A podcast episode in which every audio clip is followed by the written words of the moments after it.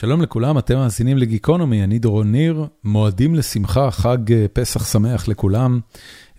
הפרק שלנו היום הוא עם פרופסור רחל אליאור, שאני לא ידעתי על קיומה עד שאחד המאזינים הקבועים שלנו, בפייסבוק הוא מופיע בתור אסף פול כהן, אבל לפי מה שהוא אומר לי, השם המלא שלו זה אסף כהן ברעם.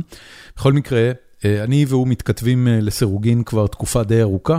אחרי אחד הפרקים שלנו, הוא עלה מולי וסיפר לי על פרופסור רחל אליאור, שמסתבר שהיא חברה, חברה טובה ויקרה של אמו עליה השלום, ואמר לי, אתה חייב לראיין אותה. לא ידעתי במי מדובר, לבושתי אומר, ולבושתי אומר, והלכתי לקרוא קצת על פועלה, ומאוד מאוד מאוד התרשמתי, ואז ביקשתי שיעשה בינינו חיבור, וכך יצא שהקלטנו את הפרק הזה היום. בלי להתכוון, הוא גם יצא פרק מאוד מתאים לפסח, שהוא מלכתחילה חג של טקסטים יהודיים עתיקים. ובעקבות הפרק הזה, גם כשפרסמתי לפני יומיים שהפרק הזה הולך לקרות, וביקשתי מהמאזינים, כמו תמיד, שייתנו לי שאלות, וגם אנשים כתבו לי בפרטי, גיליתי שהדעות של רחל אליאור והטקסטים של רחל אליאור הם נתונים בפולמוס. ולפחות בקרב קהלים מסוימים וציבורים מסוימים, ואחרי שראיינתי אותה אז גם הבנתי למה, כי רחל היא כל דבר מלבד אדם קונבנציונלי או קונפורמיסטי. הדעות שלה, בטח ביחס למה שהוא הקונצנזוס בארץ, שזה של אוכלוסיות מסוימות יש בלעדיות, או לפחות ראשוניות על הטקסטים היהודיים בדרגות הקדושה השונות.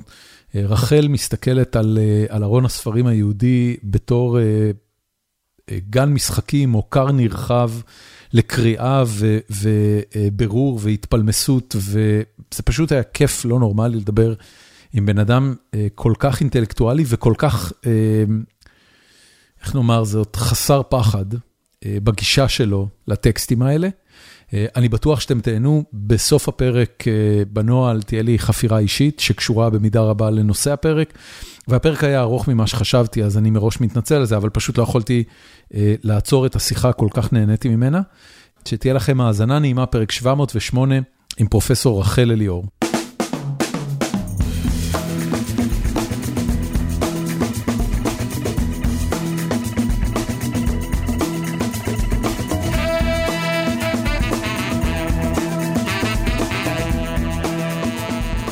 שבח לאל, אין על מה להתלונן. חוץ מהממשלה, שזה אמרת לי קודם. כן, מלבד על הממשלה, אין על מה להתלונן. את בהפגנות? את יוצאת להפגין? באופן תמידי וקבוע. מה את אומרת? איפה את גרה? איפה את יוצאת להפגין? אני ירושלמית, ואני מפגינה ליד בית הנשיא. יש שם מתחם בין מכון ון ליר לבית הנשיא, ואני מפגינה בנאמנות. את, באיזה שלב הצטרפת להפגנות? זאת אומרת, מתי הבנת שזה משהו שאת צריכה להיות חלק ממנו? אני הפגנתי נגד נתניהו בהפגנות בלפור, שנים רבות, מ-2016 אנחנו מפגינים. הבנתי, הבנתי. זאת אומרת... מבחינתנו זה רק חצי. כן. זה לא דבר חדש, שכעת, מקודם ההפגנות היו כדי שהוא לא יהיה ראש ממשלה, אבל רוב העם חושב אחרת. כעת ההפגנות הן נגד, הד... נגד הפגיעה בדמוקרטיה, אנחנו מאוד חוששים מהפגיעה בדמוקרטיה. אני, אני, אני רוצה לשאול אותך לגבי זה, אני מניח שיש לך היכרות אולי מסוימת עם מערכת המשפט הישראלית, וגם את, כמו רוב הציבור בישראל, לא רואה את מערכת המשפט הישראלית כחפה משגיאות וכ, וככזו שאין שום רפורמות טובות שאפשר לעשות בה. אז מה בכל זאת הופך את, ה, את האינסידנט הנוכחי לכל כך דרמטי?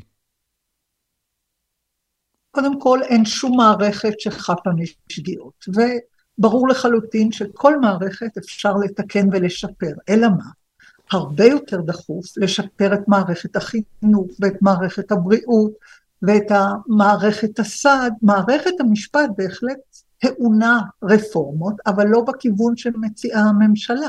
הרפורמה הדרושה היא ביקורת הפרקליטות ומינוי רחב מאוד של שופטים, משום שהעומס על השופטים והשופטות בכל מערכת המשפט הוא לא הגיוני, ובכל השוואה בין אירופה וארצות הברית וישראל, ישראל כמו מדינת עולם רביעי. כלומר, יש עומס גדול על בתי המשפט, וכתוצאה מזה הציבור נפגע בזכאות שלו לשירות משפטי סביר בפרק זמן, אבל מה שהם מנסים לעשות, אין לו שום קשר לרפורמה של אמת.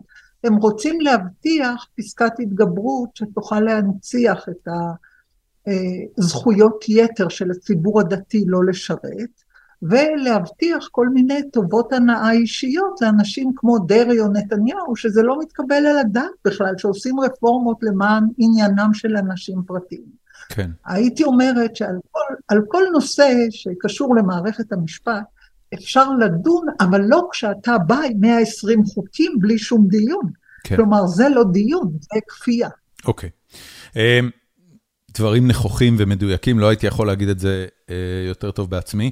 אמ, בואי נדבר אה, קצת עלייך ועל, ועל הקריירה שלך ועל פועלך. אני ביליתי את הימים האחרונים בלהאזין להרצאות שלך. אה, בעונג גדול, אגב. לא יודע מאיפה זה נפל עליי, כנראה שאסף, שחיבר בינינו, מכיר אותי אפילו יותר ממה שאני מכיר את עצמי, וידע שאני אהנה מההרצאות האלה. והאזנתי להרצאות שלך גם על, אה, גם על מקורות השפה העברית, אה, תחייה או אי תחיית השפה העברית של אליעזר בן יהודה, ש, אה, שאני מבין שאת את לא, את לא רואה בפועלו איזה גרויסה גליקן ביחס לכמה שהשפה הייתה חיה לפני זה, אבל, אבל וגם, וגם על, ה, על התנועות החסידיות, על המשיכות, על, על, על הרבה מאוד רבדים בתרבות הישראלית והעברית והיהודית.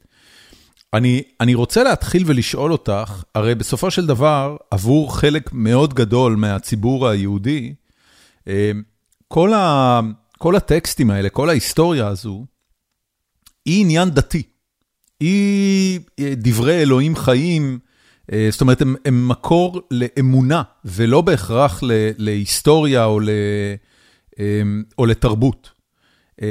על, ה, על הסקאלה שבין יהודים מאמינים שמקבלים את הטקסטים היהודים העתיקים בתור אה, דברי אלוהים חיים, לבין עוד אסופה של טקסטים, כמו של כל תרבות אחרת, אה, נטולה כל קשר לאמונה דתית, איפה את ממקמת את עצמך? לא שם ולא שם, בכלל לא. בעיניי, לא.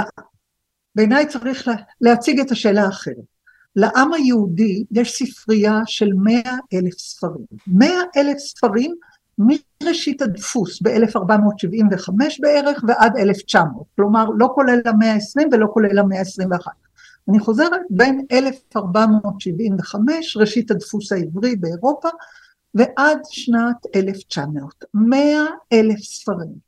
בעיניי הם שייכים לכולנו במידה שווה. אין לאף אחד שום בעלות על הספרייה של העם היהודי, זו ספרייה נהדרת, עשירה, מרתקת, רב גונית, והיא בהחלט לא קשורה רק לדברים של דת ואמונה.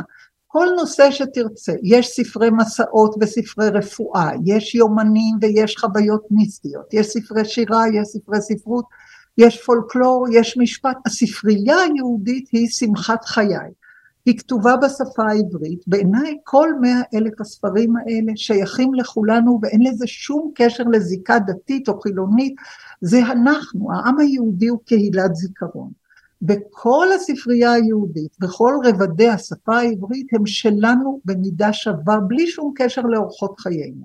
אני יכולה לקרוא בשולחן ערוך כאשר אני רוצה לדבר על רבי יוסף קארו, ואני יכולה לקרוא בזיכרונות גליקל מהמלין מהמאה ה-17, רבי יוסף קארו זה המאה ה-16, גליקל מהמלין זה המאה ה-17, ראשית המאה ה-18, אני יכולה לקרוא בספרי הפולמוס הפנטסטיים של רבי יעקב עמדן, שהעברית בהם זורחת ומתפרעת, או בספרי הפולמוס החסידיים נגד, ה, נגד המתנגדים, כלומר המתנגדים מתפלמסים נגד החסידים, או בספרות, בספרות הפולמוס נגד השבתאים. הספרייה העברית כל כך מרתקת וכל כך עשירה, והיא רחוקה לגמרי מההגדרה של זו רק ספרות דתית, בכלל לא.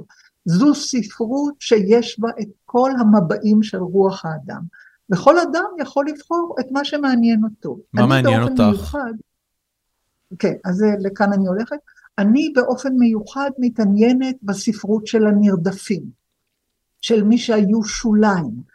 של מי שנשכחו, צונזרו, הודרו מהשיח, בעוד שרוב חבריי וחברותיי מתעניינים בהגמוניה, כלומר בייצוג של ההגמוניה בספרות היהודית, אני מתעניינת בנרדפים, במודרים, בנשכחים, במצונזרים. הם מעניינים אותי הרבה יותר. אני רוצה לדעת מדוע היו אנשים שהוחרמו ואיך הם ראו את החרם, או מדוע היו אנשים שצונזרו ואיך הם, אני אתן לך דוגמה קונקרטית. הרבה ספרים בספרייה היהודית הם ספרים אנונימיים, כלומר אה, שאין שם מחבר עליהם. למה אנשים כותבים בלי שם מחבר? כי הם מרגישים נרדפים, כי הם מרגישים שמוטב להם לומר את דבריהם ולא לגלות את זהותם. יש לנו הרבה מאוד ספרים אנונימיים, כלומר הייתה תחושה של סכנה או נרדפות או עדיפות לא לגלות את זהותו של הכותב, וכן לגלות בהרחבה את תוכן דבריו או רעיונותיו, ואני מדברת בכוונה בלשון זכר, כי 99% מהספרים בספרייה היהודית נכתבו בידי גברים בלבד, והגברים האלה רבו והתפלמסו וצנזרו והחרימו, ואני כאמור מתעניינת בשוליים המוחרמים, בשוליים המצונזרים, בשוליים הנרדפים, לטעמי הם הרבה יותר מעניינים מהספרים של ההגמוניה. אני, אני רק אה, אה, אשיב לך, אה, אם, אם אני מצליח להבין את התשובה שלך, את רואה בכל הטקסטים בשפה העברית לאורך כל הדורות, עוד, עוד לפני, לפני הדפוס, זאת אומרת, גם המגילות וגם אלפי שנים כן, אחורה. כל מה שנכתב. את רואה בכל הדבר הזה ספרייה תרבותית של עם, ו, כן. והמילה אמונה, זאת אומרת, השאלה מה מזה דברי אלוהים חיים ומה מזה טקסטים שנכתבו על ידי בני אדם לאורך הדורות, את אפילו לא נכנסת אליה. זאת אומרת, מבחינתך זה נטו תרבות. לגמרי. Okay. אוקיי. השאלה היא לא אמונה. השאלה איננה אמונה, השאלה היא הזדהות תרבותית, לשונית, היסטורית, ספרותית.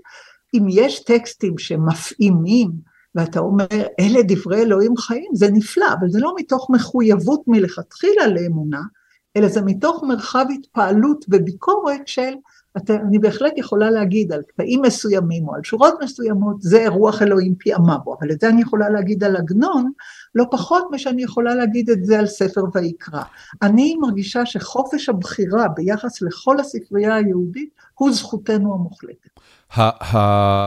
הגישה הזאת, שבה אה, רוח אלוהים היא עניין נפרד לקדושה או לקנוניזציה של טקסטים יהודים, אה, ושעגנון יש לו שורות שבעינייך הן מרגשות ומקודשות לא פחות מאשר טקסטים מתוך התורה, זה משהו שאני מניח שאת מבינה שהוא תפיסת עולם שמתריסה במידה רבה על אזורים שלמים בהוויה היהודית והישראלית. הרבנות למשל, תחשוב שמה שאמרת רגע הוא תועבה גמורה.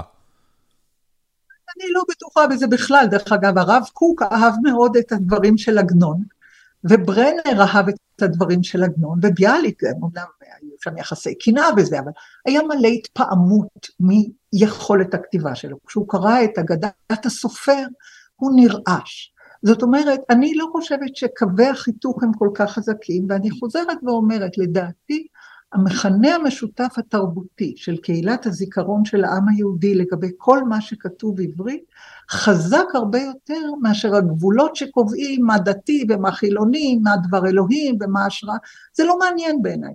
כל טקסט יש לו קיום ברגע שמישהו מתעניין בו, ואם אף אחד לא מתעניין בו, אין, בו, אין לו קיום. אני הגדרתי את תחום העניין שלי בכל הספרות שכתבו נרדפים, מצונזרים, מושתקים, מוחרמים, כי מעניין אותי איפה הדופק החי בכל מאה ומאה, על מה התפלמסו, מה השאלות שהרגיזו, בדיוק כמו שאנחנו יודעים היום בלי שום קושי לזהות איפה קווי החיתוק בין היהודים השונים, נדבר רק על ארץ ישראל.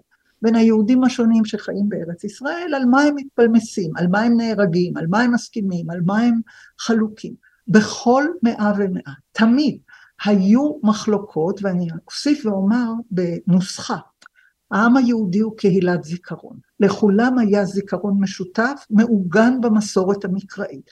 כולם ללא יוצא מן הכלל, הייתי אומרת, המסורת המקראית, המשנאית, הייתה מכנה משותף לכולם, זה היה העבר המשותף. אם היית אומר רבי עקיבא או רבי ישמעאל, כולם ידעו, מכירים אותם מהאגדה, גם אם אתה לא תלמיד חכם, כן. כן? גם אם אתה לא בקיא במשנה, את סיפור האגדה. היה לנו זיכרון משותף שיסודו מקראי, לגמרי. המקרא הוא חוטי השתי של הזיכרון המשותף של כל קהילת הזיכרון של העם היהודי. היה לנו עתיד משותף, הוא נוסח בתפילה. אנחנו, אנחנו יום אחד נחזור לארצנו, יהיה קיבוץ גלויות, תהיה תחיית מתים, שיבת ציון, שיבת ירושלים, יום יום חזרנו על זה בתפילה. כלומר, אנחנו גרנו בגלות, אבל אנחנו קיווינו לגאולה. עכשיו, מה לא היה משותף? ההווה היה עתיד משותף, נקרא לו בלשון קצרה בשם גאולה ושיבת ציון, היה עבר משותף, העולם המקראי מאברהם אבינו ואילך. העולם המקראי היה של כולנו במשותף, וההווה שלנו בכל מאה ומאה היה משוסע ומפולג ומלא רדיפות מפוזר גם, לא מפוזר לא... גיאוגרפית. מפוזר, מפוזר גיאוגרפית, אבל לא מפוזר אינטלקטואלית. נאמר, כשיצא מורה נבוכים של הרמב"ם בערבית, מיד דרשו בצרפת לתרגם את זה לעברית, ומיד התחיל שיג ושיח מאוד חריף, אם זה ספר שראוי להיכלל בקנון היהודי. היו הרבה שפסלו אותו והמליצו אפילו לשרוף אותו, כי הוא הכניס את אה, נגיד מאוהליו של יפת, את הפילוסופיה היוונית, לתוך השיח היהודי. היו שראו את זה בעין רעה מאוד, היום מורה נבוכים נחשב טקסט קנוני, נכון, אבל כשהוא התפרסם נכון. לראשונה בתרגום מערבית לעברית, הוא היה נחשב סכנה גדולה לאחדות התרבותית. מהפכני כמעט. שלא הייתה, מהפכני לגמרי, כן. אבל אף פעם לא הייתה אחדות תרבותית. היה... היה פולמוס עם הקראים, והיה פולמוס עם הצדוקים, והיה פולמוס בין הפרושים וצדוקים ורבנים וחכמים. כלומר, הלשון הפולמוס והמחלוקת הייתה תמיד מאפיין של העם היהודי, כי כל הגברים למדו לקרוא. עכשיו, לא כולם הצליחו בלימוד, אבל כל ילד יהודי נשלח בגיל שלוש ללמוד לקרוא בערך במשך עשר שנים. שלוש זה סביבת גיל שהוא כבר לא יונק ולא עם חיתולים, הוא הולך לחדר, כמו לגן. עשר שנים כל ילד יהודי בילה בהשכלה עברית. לימדו אותו את האלף בית, לימדו אותו לקרוא בתורה. שזה עניין ממש נדיר בקרב, אה, בקרב תרבויות אה, בשנים ההם. לחלוטין, אפילו הייתי אומרת ייחודי ובלעדי. בעולם המערבי, בין העולם הנצרות והאסלאם והעולם הפגאני, ייחודי לחלוטין. אף עם אחר לא שלח את כל בניו הזכרים ללמוד לקרוא, חד וחלק. עכשיו היהודים כולם שלחו את כל הבנים בגלל, ה, בגלל המצווה בתורה שלבני לוי יורו משפטיך ליעקב תורתך לישראל, הם היו מחויבים ללמד את כולם לקרוא. ולאורך אלפי השנה שאנחנו היינו עם, היו מסגרות חינוך שונות, אבל לא הייתה קהילה יהודית שלא שלחה את הילדים ללמוד לקרוא בעברית. כן. אני אומרת שוב, לא כולם הצליחו, ובוודאי היו חלק שהיו יותר נבערים או יותר משכילים, אבל השפה העברית הייתה המכנה המשותף של כולנו, והקריאה בתורה הייתה המכנה המשותף, והתפילה הייתה המכנה המשותף, אז זה לא כל כך משנה אם גרת בפרפיניאן, או אם גרת במז'יבוז', או אם גרת בקזבלנקה, את אותה פרשה בתורה קראו כולם. את אותו ספר ויקרא קראו כולם כהתחלת הקריאה של הילדים, זה נשמע לנו לא יאומן, שתורת כהנים זה התחלת הלימוד של הילדים, אבל ככה זה היה. עובדה אני... שהצלחנו לשמור על העברית אני... לאורך אלפי שנים. אני, אני רוצה uh, לעצור רגע ולשאול, כי uh, uh, באחת ההרצאות שלך דיברת על, uh, על, על תולדות העם היהודי, ולפני שהוא היה יהודי הוא היה עברי. אה, וחילקת אותו לשלוש תקופות, האלף הראשונה לפני הספירה, האלף הראשונה אחרי הספירה והאלף השני, אה, שאנחנו בעצם בתחילת האלף השלישי, אז, אז אנחנו כאילו בשוליים של התקופה הזאת. ואני רוצה רגע לחזור ל, ל, אה, לאלף הראשון לפני הספירה, שבו עוד לא היינו יהודים, או שכבר היינו יהודים, או שהיינו עיוורים.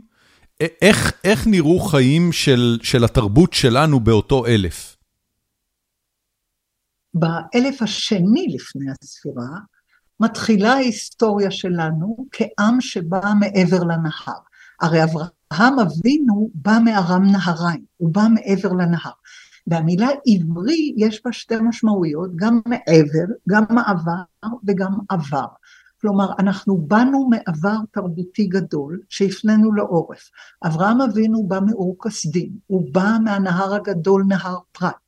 הוא עזב ארץ רוויית מים שהייתה המרכז התרבותי הגדול, נאמר כמו ארצות הברית של ימינו, והוא לא ידע לאן הוא הולך. הסיפור המקראי מבריק, הוא אומר שהוא שומע קול אלוהי שאומר לו, לך לך מארצך וממולדתך ומבית אביך אל הארץ אשר אראך, אבל הוא לא אומר לו, היכן היא הארץ המובטחת, הוא אומר, אברהם שומע קול והוא הולך בעקבות הקול. עכשיו כמובן זה סוג מידע שאין לנו לגביו שיקול היסטורי או שיפוט היסטורי, כי אף אחד מלבד אברהם לא שמע את הקול האלוהי. אברהם, סיפורו מסופר בין בעל פה בין בכתב, כמי ששמע קול אלוהי והולך בעקבותיו. עכשיו, זה בדיוק נקודה טובה להסביר שסטורי והיסטורי זה אותו דבר לגבי העת העתיקה, אין הבחנה. אין שום דרך להתחקות אחרי עקבותיו של אברהם אבינו, או מה הוא שמע בחלום או בהקיץ באור כסדים. אנחנו רק יודעים, יש סיפור שאדם בשם אברהם בן תרח שמע, התבונן בכוכבים, ושמע קול אלוהי שאומר לו, קום לך לך. אני רוצה, אני רוצה, אני רוצה רגע לעצור ורק לשאול לגבי זה, כי את יודעת, אני בתור ילד, את הסיפור על אברהם אבינו, ועוד לפני זה את סיפור הבריאה ונוח והמבול וכל מה שקודם לאברהם אבינו, אני קיבלתי כספר תורה. מהו בעצם, בכלים של היסטוריה מודרנית, מהו הטקסט או המגילה או החפץ או הלוח אבן הראשון שבו יש לנו את האזכור של אותו אברהם אבינו, ושהוא בעצם מסמן את תחילת ההיסטוריה או הסיפור העברי? אין לנו שום חפץ משום סוג שהוא, מלבד ספר התורה שמדבר על אברהם אבינו. כלומר, אין לאברהם אבינו קיום היסטורי בשום ממצא חפצי או ארכיאולוגי, זה לא אומר שהוא לא היה, זה רק אומר שאין בנמצא שום חפץ משום סוג שהוא מלבד ספר התורה. רגע, עכשיו, אבל, אבל ב, רוצה... ב, בספר התורה, את יודעת, יש את ספרי התורה המודרניים שאנחנו מכירים אותם, שהתחילו להדפיס עם המצאת הדפוס, לפני זה היה לנו מגילות. אה, אה. ספר בראשית לא השתנה, ספר בראשית הוא ספר בראשית בין בכתב בין בעל פה. אם תבדוק את נוסח ארם צובע או את כתר, כתר תורה שנמצא, שנמצא בהיכל הספר, ובין הנוסח המודפס אצלך בבית אין שום הבדל. הכתב היד של התורה נשמר בקדושה עצומה, ולהוציא טעויות נגיד של יהודים ואבים וכאלה, אין שום שינוי ממה שנכתב באלף הראשון לפני הספירה לגבי אברהם. אבל אני רוצה לחדד את העניין. לגבי היוונים, ההיסטוריה של אודיסאוס היא היסטוריה, גם אם זה רק שירה. אין שום ממצא חפצי לגבי אודיסאוס שאיננו נגזר מהאודיסאה. אתה מבין? קודם הספר ואחר כך ההיסטוריה. אני רוצה לצטט ברשותך את ספר יצירה שאומר העולם נברא בספר, מספר וסיפור. ואני רוצה לחזור לשאלה שלך לפני רגע, מהו האזכור הראשון של בכלל של עם ישראל נגיד, לא, כן. לא, לא של אברהם אבינו. כן, כן. אבל יש לנו מצבה שקוראים לה מצבת מר נפתח או אסטלת ישראל, תעשה גוגל אתה תמצא את כל הפרטים, אסטלת ישראל, אסטלה כותבים א' ס' ט' ל' ה', ישראל כפשוטו, נמצאה במצרים מימי המלך מר נפתח, זה שם של אחד מהפרעונים המצריים, וכתוב שם, הושם ישראל, הושם מלשון שממה, הושם ישראל אין לו זרע, וזה שיר ארוך שמתאר את תהילות כיבושיו של המלך המצרי מר, נפתח במאה ה-12 לפני הספירה, והוא מציין שהוא כבש את אשקלון ואת גזר וזה, הושם ישראל אין לו זרע, כלומר במאה ה-12 הייתה קבוצה שקראו לה ישראל, שהאסטלה הזו מספרת לנו שהשמידו, השמידו אותה או הפסיקו את קיומה. לצורך העניין זה האזכור הארכיאולוגי הראשון, אבל אין שום סיבה להניח שלא קדם לו סיפור על התגבשות עם ישראל, ואני מזכירה לך, ישראל זה פשוט שם נרדף ליעקב. יעקב הוא נכדו של אברהם. אם היה יעקב, אז גם היה אברהם. כי יעקב נולד ליצחק. אין לנו שום דרך למתוח קו ברור מהיכן המיתוס ועד היכן ההיסטוריה, או להפך. עד איפה המיתוס וממתי ההיסטוריה. המילים, למשל בלטינית, המילה story והמילה history זה אותה מילה בדיוק. story ו history זה סיפור. ביוונית למילה היסטוריה יש גם משמעות של חקירה. באיטלק... בלטינית היסטוריה ו history זה ממש אותו דבר, ואם תפתח את המילון האנגלי אונליין או אוקספורד הישן ותחפש תחת היסטוריה, אתה תראה שאומר, זה מהמילה הלטינית, storia, story, סיפור. כל היסטוריה היא סיפור, אין היסטוריה שהיא לא סיפור. אני... השאלה, האם... לא, לא, כן, ת, רק... תסיימי את המשפט. השאלה אם ההיסטוריה, או אם הסטוריה, הסיפור, עוסק במשהו שהיה לו קיום מלבד ברוחו של המספר. כלומר, זה לא שזה לא היה קיים, השאלה, אנחנו תמיד משתדלים, המינימום האפשרי לגבי הגדרה של אירוע היסטורי, זה שיש עליו יותר מעדות של אדם אחד, נקרא לזה על פי שניים עדים יקום דבר. אבל לי אין ספק שהיה עם ישראל גם לפני שהייתה אסטלת מר נפתח, או היה המלך חזקיהו גם לפני שמצאנו את, עוזיהו לפני שמצאנו את כתובת השילוח. Okay. אוקיי. אתה מבין, אני לא זקוקה לממצא ארכיאולוגי כדי לאמת את קיומו של עם ישראל ואת המלוכה. אני מקבלת בגדול את הסיפור המקראי כשלד היסטורי סביר לחלוטין, שה... הממצא ההיסטורי שלו לגבי החיים, שהתחלנו ממישהו שבא מארם נהריים, והוא בא לארץ כנען, ונולד לו ילד כזה וילד אחר, זאת אומרת, יש לנו סיפור יפה להפליא, בלי קשר לשאלה מתי הוא סופר או מתי הוא הומצא. אני רק אומרת משפט אחד פשוט, וזה האחרון, אם יש לנו היום אדון לוי וגברת לוי, גם לאבא של אדון לוי קראו אדון לוי, וגם לסבא שלו ולסב סבא שלו ולסב סב סבא שלו, לצורך העניין עד לוי בן יעקב. אני, אני רוצה, את יודעת, את אומרת פה משהו שבעיניי הוא, הוא, הוא מרתק, כי הלכנו מספיק אחורה בהיסטוריה של העם העברי והיהודי, אגב, הצלצולים האלה, אני שומע את הכל. אני לא יודע מה זה התזכורות האלה שקופצות לך על המחשב, אבל אני שומע את כולם בהקלטה. אני לא יודעת איך לכבות את זה. אה, אוקיי, אז בסדר, אז נהנה מזה, נדמיין את זה כמוזיקת רקע. אמ, כן, את הולכת מספיק אחורה בהיסטוריה של העם היהודי, ואת אומרת, בסופו של דבר, כשאתה הולך מספיק אחורה, אתה מגיע לאדם יחיד ששומע בת קול שאף אחד לא יכול להוכיח. עכשיו אני אשאל אותך, מה הדבר הזה בעצם אומר על אה, קיומם של עמים? זאת אומרת, על פי, ה, על פי, ה, אה, אה, על פי הסיפור הזה, ש, שכמו שאת אומרת, אין הבדל בין סיפור להיסטוריה כשאתה הולך מספיק אחורה, אה, קחי עכשיו... ולפני ארבעת אלפים. כן, ארבעת אלפים שנה. קחי קחי איזה ברנש שיושב לו, לא יודע מה, אי שם ב, ב, בעולם, ואומר, חבר'ה, שמעתי בת קול.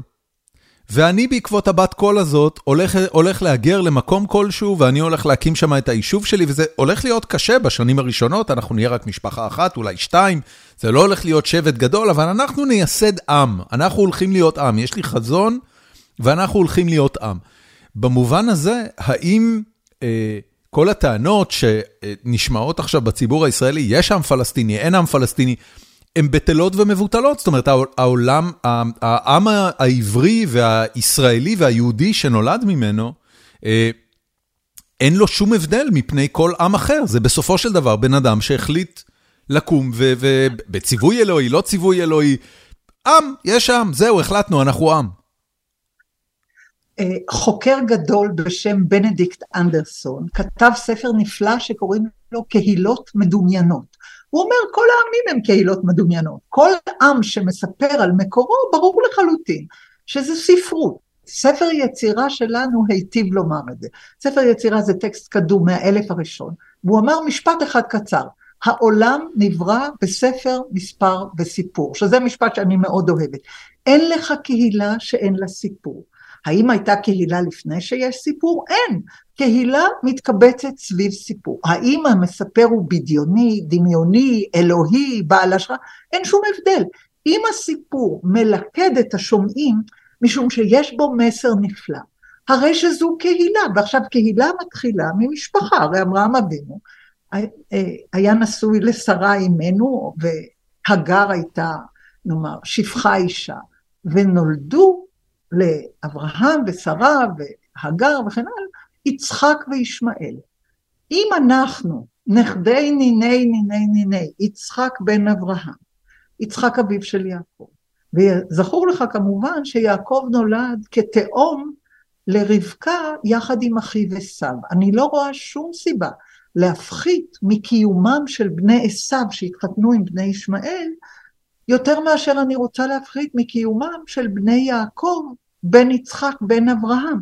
כי אם, הוא, כי אם אנחנו טוענים לאמת שלנו כצאצאי יעקב בן יצחק בן אברהם, אני לא רואה שום סיבה לא לכבד את צאצאיהם של עשיו וישמעאל שהתחתנו זה בזה.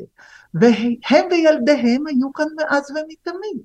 הם מעולם לא נעלמו, לא יותר משאנחנו נעלמנו. אני מכבדת את קיומו של העם הפלסטיני כיושבי הארץ מזה אלפי שנים.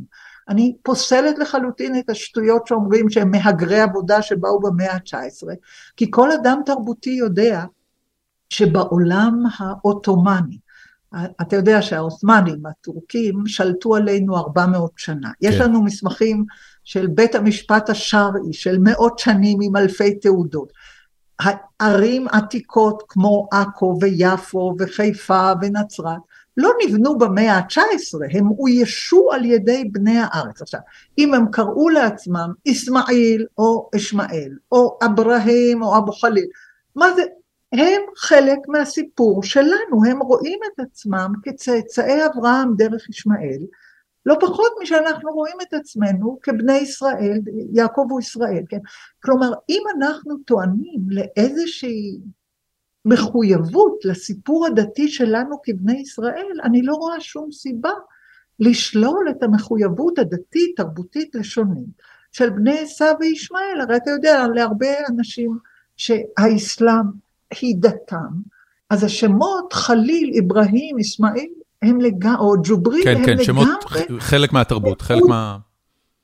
לאורך, לאורך מאות שנים. עכשיו תראה, כיפת הסלע נבנתה במאה השביעית. אנחנו מדברים על 1,400 שנה, זה לא דבר בטל, סוף המאה השביעית, התחלת המאה השמינית, אי אפשר להגיד שהם באו רק עכשיו, אי אפשר להכחיש את קיומם, אין בזה גם שום טעם. יש כאן אוכלוסייה ערבית, מוסלמית, יש גם כמובן גם אוכלוסייה ערבית נוצרית, הם ואנחנו, יש לנו בדיוק אותה זכות מבחינת מחויבות היסטורית. אנחנו ילידים של ספר מספר וסיפור, וגם הם. הסיפור שלהם שונה, אבל ההתחלה שלנו זהה לחלוטין.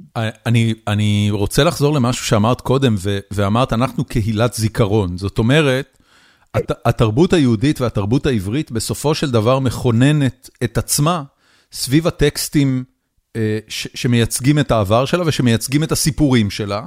כמו שאת אומרת, כן. לחלק גדול מהסיפורים האלה אין... אה, אה, ממצאים ארכיאולוגיים תומכים, הם או שאתה מקבל אותם כהיסטוריה, או שאתה לא מקבל אותם כהיסטוריה. אה, בתוך כל הדבר הזה, אה, באיזה נקודה אנחנו הפכנו מישראל, או בני יעקב, לעם יהודי? כי יש לנו אנשים שהם לוי, יש לנו אנשים שהם, שהם לא בני יהודה, למה אנחנו היום יהודים ולא אה, אה, ישראל או בני יעקב או איך שנרצה לקרוא לזה? אנחנו גם וגם וגם. עכשיו המילה יהודים ככינוי לעם היא הומצאה אך ורק בתקופה ההלניסטית, כלומר בתקופה שהסלבקים היו השליטים שלנו, אתה יודע, זה סיפור חנוכה, אנטיוכוס אה, הרשע 175 לפני הספירה, הוא מהסלבקים שזה השליטים בעקבות אלכסנדר מוקדון. אלכסנדר מוקדון כבש במאה הרביעית לפני הספירה את האזור שלנו, סוריה, ארץ ישראל וכן הלאה, ובמאה השלישית לפני הספירה הסלבקים שלטו בסוריה, לבנון עד ארץ ישראל, והתלמים שהם גם כן ממשיכים של אלכסנדר מוקדון, צאת, הגנרלים הממשיכים שלו, שלטו על מצרים. רק אז כאשר הגיעה התרבות ההלניסטית והגדירה את עצמה סביב המילה הלנים, כלומר אנחנו הגדרנו את עצמנו כיודאוס לעומת האלנוס, אתה מבין? אנחנו קודם לכן קראנו לעצמנו עברים בבית, או בני ישראל, או העם הזה, אבל לא קראנו לעצמנו אף פעם יהודים, המילה יהודים לא, לא קיימת, אתה יודע פעם ראשונה היא בכלל נזכרת במגילת אסתר, שזה טקסט מאוחר, למרות שהוא מייחס את עצמו לימי אה, אחשוורוש, אבל נאמר שזה בערך המאה השנייה לפני הספירה, ושם כתוב מרדכי היהודי. נכון. כלומר, הפעם הראשונה בכלל שהמילה יהודי נזכרת היא במגילת אסתר, מרדכי היהודי. אבל משה אומר איש עברי. זאת אומרת, המילה עברי של השפה העברית היא הזהות העמוקה שלנו. אנחנו לא דיברנו יהודית, אנחנו דיברנו עברית, אוקיי? ועברית היא השפה שמקורה בעבר הנהר כאשר אברהם בא מעבר הנהר לכאן, ולפי ספר היובלים, המלאך שקוראים לו שר הפנים, לימד אותו את השפה העברית, והוא אמר לו שזו השפה שבה נברא העולם, זו השפה היחידה שטוענת שבה נברא העולם, והוא אמר שזו הייתה השפה של הבריאה. והיא הפסיקה להיות שפה של כל הבריאה כולה בימי המפולת, בסיפור מגדל בבל, ואז התפצלו כל העמים וכל עם דיבר בשפה שלו, והוא גדל בארם נהריים, אז הוא דיבר ארמית, המלאך מלמד אותו עברית. עכשיו, ארמית ועברית אלה שתי שפות שמיות אחיות. המלאך, מלאך שר הפנים, מלמד את אברהם אבינו בפרק י"ד של ספר היובלים, שהוא ספר כהני נהדר, הוא מלמד אותו לקרוא עברית. כלומר, זה הסיפור הראשון שהשפה העברית נזכרת בו, המושג לשון עברית, שפה עברית, והוא אומר שפת הבריאה, לשון עברית ואפתח את אוזניו, ואפתח, ואפתח את אה, פיו ואפתח את אוזניו, ואלמד אותו את השפה העברית היא שפת הבריאה. זה ההצגה הראשונה של השפה העברית בעולם. כלומר, אנחנו כולנו מדברים עברית מימי אברהם, אבל פעם ראשונה הביטוי שפה עברית נזכר בספר היובלים. המלאך הוא זה שלימד את אברהם, ואברהם לימד את צאצאיו. למתי יהיה מתוארך ספר היובלים? מתי הוא נכתב פחות או יותר? המאה השנייה לפני הספירה, לא פחות או יותר, המחצית השנייה של המאה השנייה לפני הספירה, בתקופה של המאבק בין החשמונאים והכהנים okay. אוקיי. לבני צדוק, גם כן תקופה של פולמוס ומחלוקת. אגב, תמיד פולמוסים מייצרים ספרות. כן. אני אחדד אולי את השאלה, אם אם אנחנו קהילת זיכרון שמתבססת על הסיפורים והספרים האלה, האם יש עוד סוג של קהילות או עמים? האם יש תרבויות אחרות שהדרך שבה הם נוסדו והדברים שסביבם הם התאחדו, הם לא סיפורים או או ספרים? תראה, כל עם וכל קהילה יש לה את הסיפור שלה. ההבדל היחיד בינינו לבין כל האחרים, שרוב העמים האחרים ישבו ב... פיסת ארץ אחת. נגיד היוונים ישבו סביב יוון, אבל זה לא מנע מהם לצאת לכיוון איטליה או סיציליה או טורקיה או אסיה הקטנה. הם לקחו אש מהמזבח של עיר המוצא שלהם, נאמר באיזה כלי, והבעירו אותה במקום החדש וקבעו אלוהות שהם מתפללים אליה, על פי המסורת של העיר שהם באו ממנה, וסיפרו את הסיפורים וכן הלאה. היה להם איזשהו לוח מהמקום שהם, לוח כמו קלנדר, מהמקום שהם באו ממנו, והם סיפרו מחדש את הסיפור שלהם, כי לכל אל היה שיר או פולחן. אנחנו היינו העם היחיד שלא חי בארץ שלו, והיה מוכרח ליצור עוגני זיכרון לא גיאוגרפיים. אז היה, אנחנו, אמרתי, קבענו ללמד את כל הילדים לקרוא בלשון הקודש, ובחריפות אמרנו את זה, כלומר, חכמים אמרו שמי שלא מלמד את בנו, רק ממין זכר, מי שלא מלמד את בנו לקרוא בלשון הקודש, מוטב לו שיקבור אותו, ככה הם אומרים את זה, בלי רחמים. ילד עברי שלא לומד לקרוא בלשון הקודש, מוטב לו שימות. אין שום צורך בילדים עבריים שאינם יודעים לקרוא. כמובן, מדובר על ילדים בריאים, לא מדובר על מי שאיננו יכול. אבל התביעה המוחלטת לגבי הלשון של קהילת הזיכרון הייתה אבסולוטית. עכשיו נחזור למה ששאלת. מה זה קהילת זיכרון? קהילה שיש לה זיכרון משותף בשלושה דברים. בספר, סיפור, שירה, ריטואל, לוח שנה, מנהגים, אוכל, כלומר, אתה יוצר הרבה דברים שהם המסמנים, המבדלים של הקהילה שלך. למשל, ניקח דבר שכל אחד מכיר. מה ההבדל בין יהודי, נוצרי ומוסלמי? יהודי שובת בשבת, גם אם הוא לא, אבל היום השביתה שלו הוא יום שבת. המוסלמי שובת ביום שישי, הנוצרי ביום ראשון. כולם יש להם יום אחד של שביתה ממלכה. זה המצאה שלנו, דרך אגב. כן, העם היהודי הוא כן, זה כן, שהמציא כן. את השבת. רק בגלל זה הוא זכאי לכל פרס. אבל באמת, תשמע, זה... לא, לא, זה קונספט גאוני. אבל ב... במקומות שהנצרות לא הגיעה אליהם, למשל באפריקה המשוונית, או בסין, או ביפן, עבדו 365 ימים בשנה. הייתה, היה איזה שבוע של בציר, קציר, חגיגות אחרי השיא, אבל לא היה מושג של יום שביתה מקודש, שאתה לא צריך לבקש אותו מאף אחד, זה מצוות אלוהים. בכל שנה יהודית יש 70 ימי דרור, שקוראים להם מועדי דרור, מועדי קודש, מועדי אדוני, מקראי קודש, 70 ימים שאתה פטור מעבודה, ואתה לא צריך לבקש את זה מאף אחד, זה מהשמיים, אלה מועדי דרור, וסביב זה הלוח, והמאבקים על הלוח, אבל יהודים חלקו על כל דבר, אבל לא על זה שמגיע להם 70 יום בשנה של חופש. זה היה מוסכם על כולם.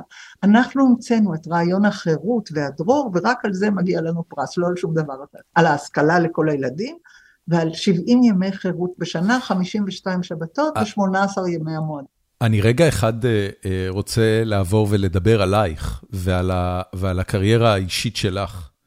אה, שמעתי אותך מדברת על העניין הזה ש...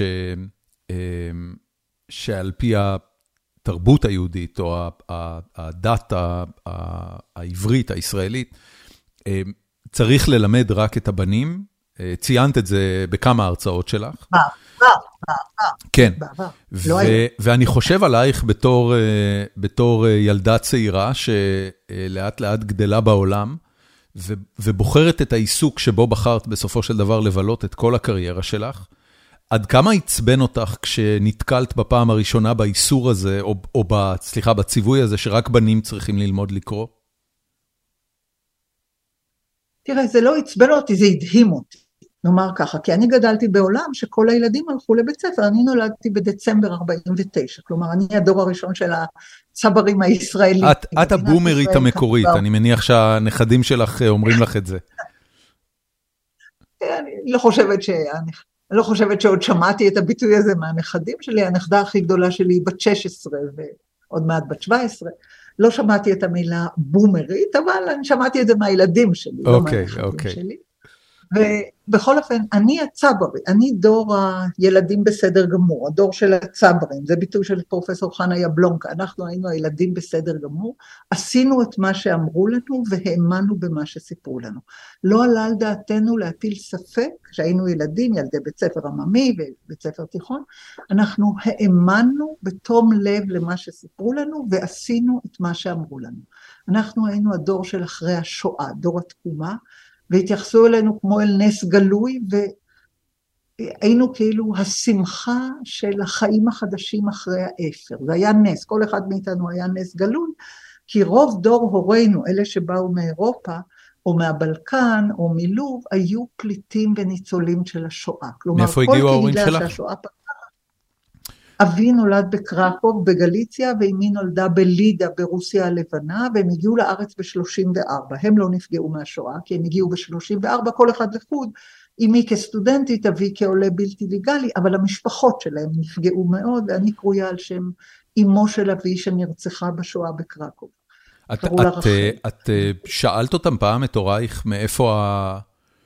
אה, מאיפה התבונה או החזון אה, לעזוב ב-34 ולעבור לארץ? בהחלט, אמי עלתה לארץ כסטודנטית של האוניברסיטה העברית. אחותה הגדולה, אסתר קלקו רובינשטיין, עלתה לארץ ב-1925 כחלוצה. כל הנוער הציוני החלוצי רצה לעלות לארץ. אסתר הייתה חברה בתנועת נוער, והיא מאלה שסללו את כביש אה, טבריה צמח, חברת קיבוץ רמת הכובש, והיא אמרה לאימא שלי, שהייתה אחותה הצעירה, בואי תבואי לארץ, אבל היה צריך אה, סרטיפיקטים, זה לא היה פשוט. כן, לבוא. כן, כן. והדרך לקבל סרטיפיקט, אחת הדרכים הייתה אה, להיות סטודנט של האוניברסיטה העברית. אז אמי שגמרה בית ספר תרבות בלידה, הגישה בקשה, נבחנה והתקבלה לאוניברסיטה העברית ונסעה לארץ ב-1934 על סרטיפיקט של האוניברסיטה. אבי לא קיבל שום סרטיפיקט, הוא עלה לארץ כעולה בלתי לגלי, כי הוא מאוד נעלב שהוא לא יכול היה ללמוד באוניברסיטה היגלונית. הוא ראה את עצמו כזכאי לפי הציונים שלו ולפי הכישרונות שלו ללמוד, אבל היה, היה נומרוס קלאוזוס, כלומר אה, מספר מוגבל לתלמידים לא פולנים נוצרים, והוא לא יכול היה להתקבל כי היה הגבלה מספרית ליהודים. והוא נעלב, הוא פשוט נעלב, הוא לא היה בתנועת נוער ציונית, הוא פשוט נעלב שלא נתנו לו ללמוד כפי שהוא ציפה והוא הצטיין לכו לעזאזל, אני עולה לארץ. משהו, ממש משהו כזה, כן. ואימו הפצירה בו לא לעשות את זה כי לא היה כסף, זה היה השנים של המשבר הכלכלי הגדול, 29 עד 34, והוא אמר, אני לא אשאר במקום שלא נותנים לי ללמוד בגלל שאני יהודי.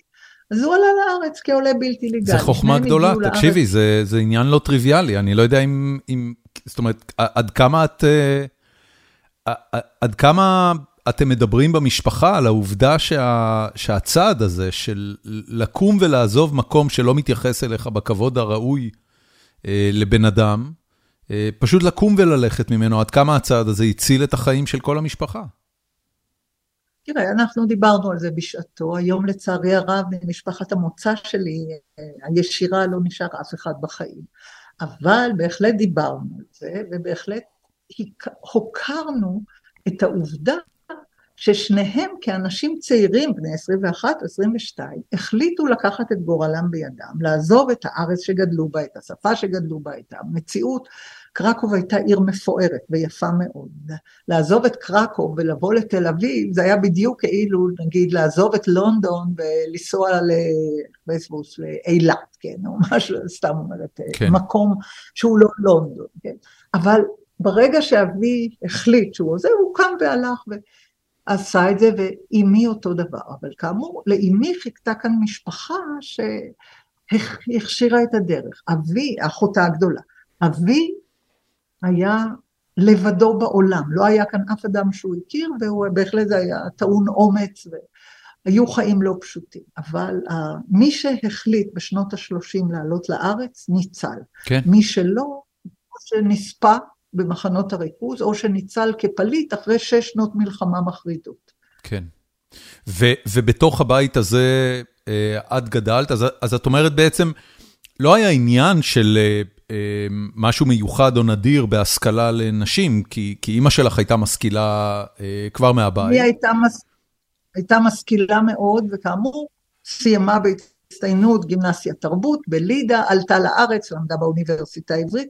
השכלת נשים בעיניי הייתה מובנת מאליה, אני כילדה הלכתי לבית ספר, עממי ותיכון, והתכוונתי להמשיך הלאה, כלומר לא, זה לא היה בזה שום דבר, לא ידעתי בכלל שהייתה מציאות שאסרו על נשים ללמוד, אני גדלתי בסביבה שהנשים היו משכילות, עובדות, עצמאיות, למדניות, לא עלה על דעתי, אני בכלל גיליתי את זה, שנשים נאסר עליהן ללמוד רק כאשר הייתי בסוף בית ספר תיכון, והשתתפתי בפעילות שקראו לה ביאור הבערות. אני לא יודעת אם בני דורך זוכרים או יודעים מה זה, אז אני אגיד לא. על זה משפט אחד. אוקיי, בין השנים 1948, 9 ו-1954, 5, 6, הגיעו לארץ מאות אלפי עולים, מכל הארצות.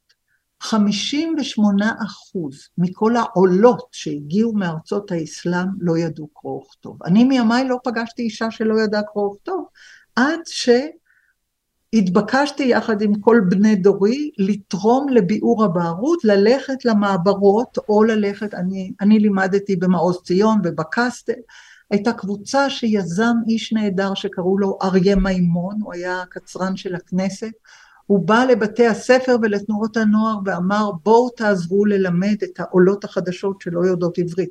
הם לא רק לא ידעו עברית, הם לא ידעו לקרוא ולכתוב בשום שפה. זה הדהים אותי, שיש אנשים שלא יודעים לקרוא ולכתוב. עכשיו, הנשים היו נשים חכמות ומוכשרות ולבביות ואימהות טובות ועקרות בית טובות, אבל הם לא ידעו לקרוא ולכתוב. 58 אחוז מכל הנשים שהגיעו מארצות האסלאם לא ידעו קרוא וכתוב, והיו קהילות שלמות שלא הייתה אף אישה לידה. הגיעו מתימן, אף אישה לא ידעה קרוא וכתוב. כל הגברים התימנים ידעו נפלא לקרוא ולכתוב, מהפוך ובאלכסון, אבל הנשים לא נשלחו ללמוד. רוב הנשים שהגיעו מאיראן, מאפגניסטן, מתימן, לא, לא ידעו לקרוא ולכתוב.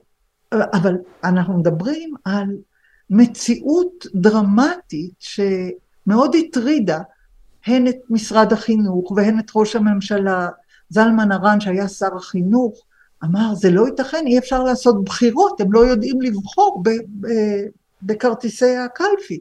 הם לא יודעים לקרוא ולכתוב כל כך הרבה.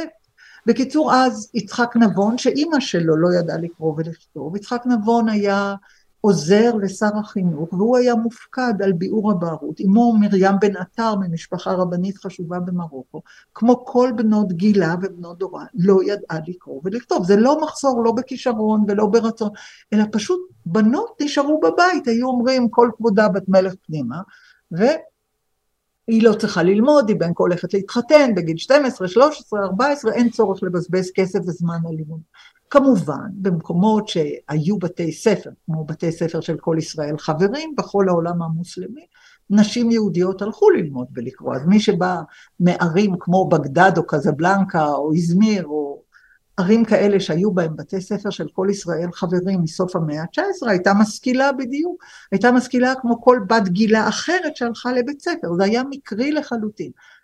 עד איפה שהגיע האליאנס, שם היו נשים משכילות, ממקום שלא, בקהילות שלא היה בית ספר, לא, נשים לא ידעו קרוא וכתוב. עכשיו, לא היו קהילות שלא שלחו את הגברים לחדר או למדרסה או לצלה. הילדים היהודים למדו לקרוא עברית ובדרך כלל שפה נוספת, אבל רוב הנשים היהודיות ידעו לדבר רק בלשון האימהות, לא בלשון הכתיבה והקריאה. כלומר, אם אימא שלהם דיברה לדינו, אז גם הם דיברו לדינו, אם אימא שלהם דיברה יידיש, גם הם דיברו יידיש, אבל הם לא ידעו ברובם הגדול לקרוא ולכתוב. עכשיו, גם נשים שבאו מאירופה, בסביבות 30 אחוז היו גם אנאלפביתיות, אבל כאן נכנס העניין של מלחמת העולם, שהיו נשים רבות שהפסידו את שנות הלימודים, כלומר שגם אם הם באו מערים שהיה בהם בית ספר, בגלל המלחמה והמחנות והפרטיזנים והיערות והעקורים והפליטים, הם פשוט לא הגיעו לזה. אז בערך כ-30 אחוז מהעולות שהגיעו מאירופה לא ידעו לקרוא ולכתוב, או ידעו מעט מאוד כיתה א', ב' או משהו כזה, ו-58% מהנשים שהגיעו מארצות האסלאם לא ידעו קרוא וכתוב בכלל באף שפה. זה מאוד השפיע על המציאות בארץ, ונזעקנו, כן, תנועות הנוער נזעקו, גויסו לעבוד בביאור הבערות. הבנתי. זה היה הרגע הראשון. אוי. זה היה הרגע הראשון. אמרתי, זה היה הרגע הראשון שהתעוררה בי התודעה שיש נשים, קבוצה עצומה, שלא יודעת לקרוא ולכתוב. בחוג למחשבת ישראל, אה, את, את בעצם, אם אני מבין נכון את המסלול, את עשית את התארים הראשונים שלך אה, באוניברסיטה העברית, לאחר מכן את, הדור, את הדוקטורט, זה כבר היה בחוג למחשבת ישראל, ומשם סללת את דרכך לפרופסורה ו, ולימים אה, לראשות החוג, נכון? אני, אני מדייק בפרטים? כן, אני למדתי, למדתי בהתחלה בחוג להיסטוריה כללית ובחוג למחשבת ישראל. ואחר כך התמקדתי בחוג למחשבת ישראל, כי גיליתי שמההיסטוריה הכללית אני הכי אוהבת היסטוריה אינטלקטואלית, היסטוריה של דתות, היסטוריה של יצירה, והעדפתי להתמקד בהיסטוריה האינטלקטואלית של עם ישראל, בין השאר משום שלא היה לי שום קושי של שפה. כל הספרייה העברית הייתה פתוחה בפניי. אני יכולה לקרוא בשפות נוספות, אבל לא באותה מידה של רהיטות ובהירות וחד משמעיות. בעברית אני יכולה להגיד, אני מבינה כל מילה בבהירות של מאה אחוז, ואם אני, יש לי ספק, אני יודעת איפה לחפש. יפה. אה, האם בתהליך הזה, שאני מניח ש... אמ, אני מניח שבשנים שבהם את אה, אה, היית חלק מהחוג למחשבת ישראל, ואפילו התקדמת בו, לא היו הרבה נשים. זה היה משהו שהיית צריכה להתמודד איתו?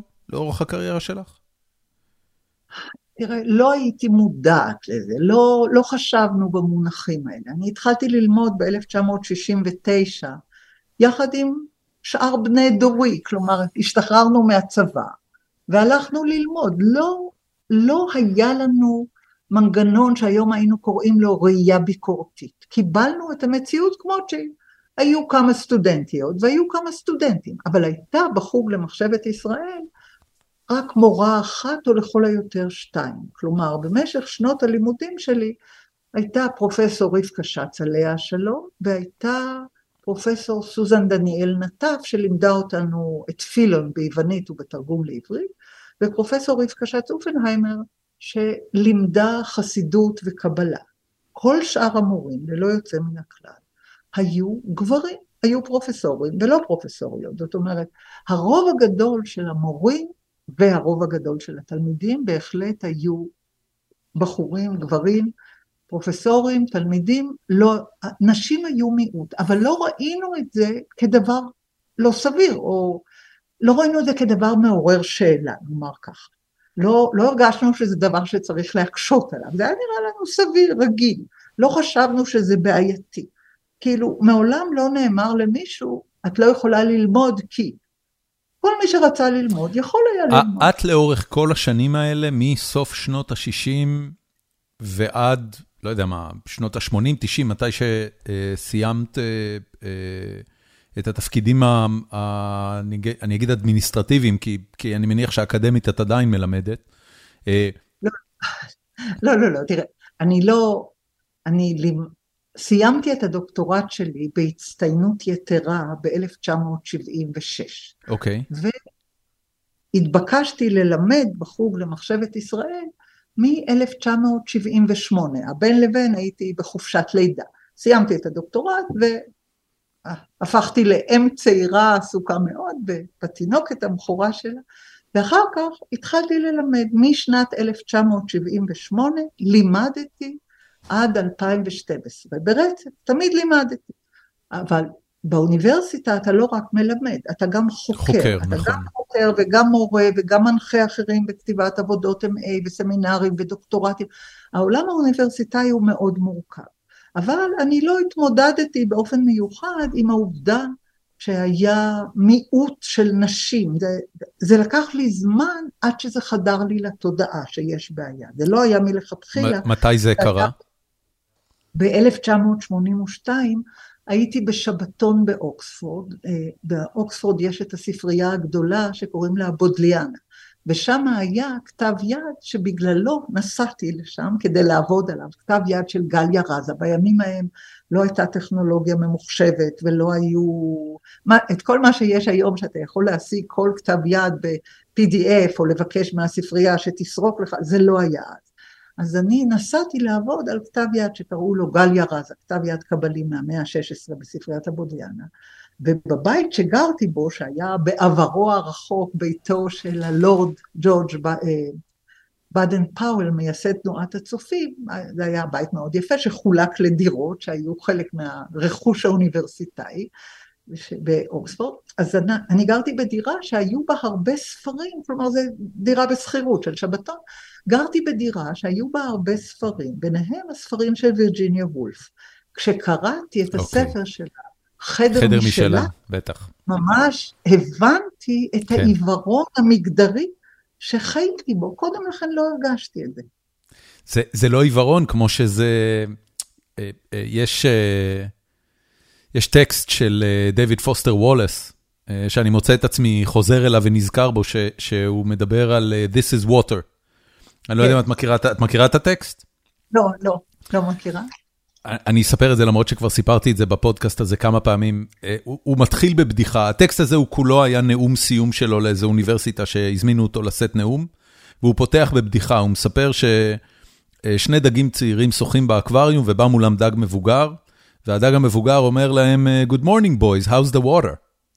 ושני הדגים הצעירים כזה מהנהנים לו, לא יודעים בדיוק מה להגיד, ממשיכים לשחות, וכמה שניות אחר כך, אחד הדגים הצעירים פונה לחבר שלו ואומר לו, What the hell is water? אה, אז, אז, אז במובן הזה את מבינה מהם המים שבהם חיית אה, לאורך כן. כל חייך.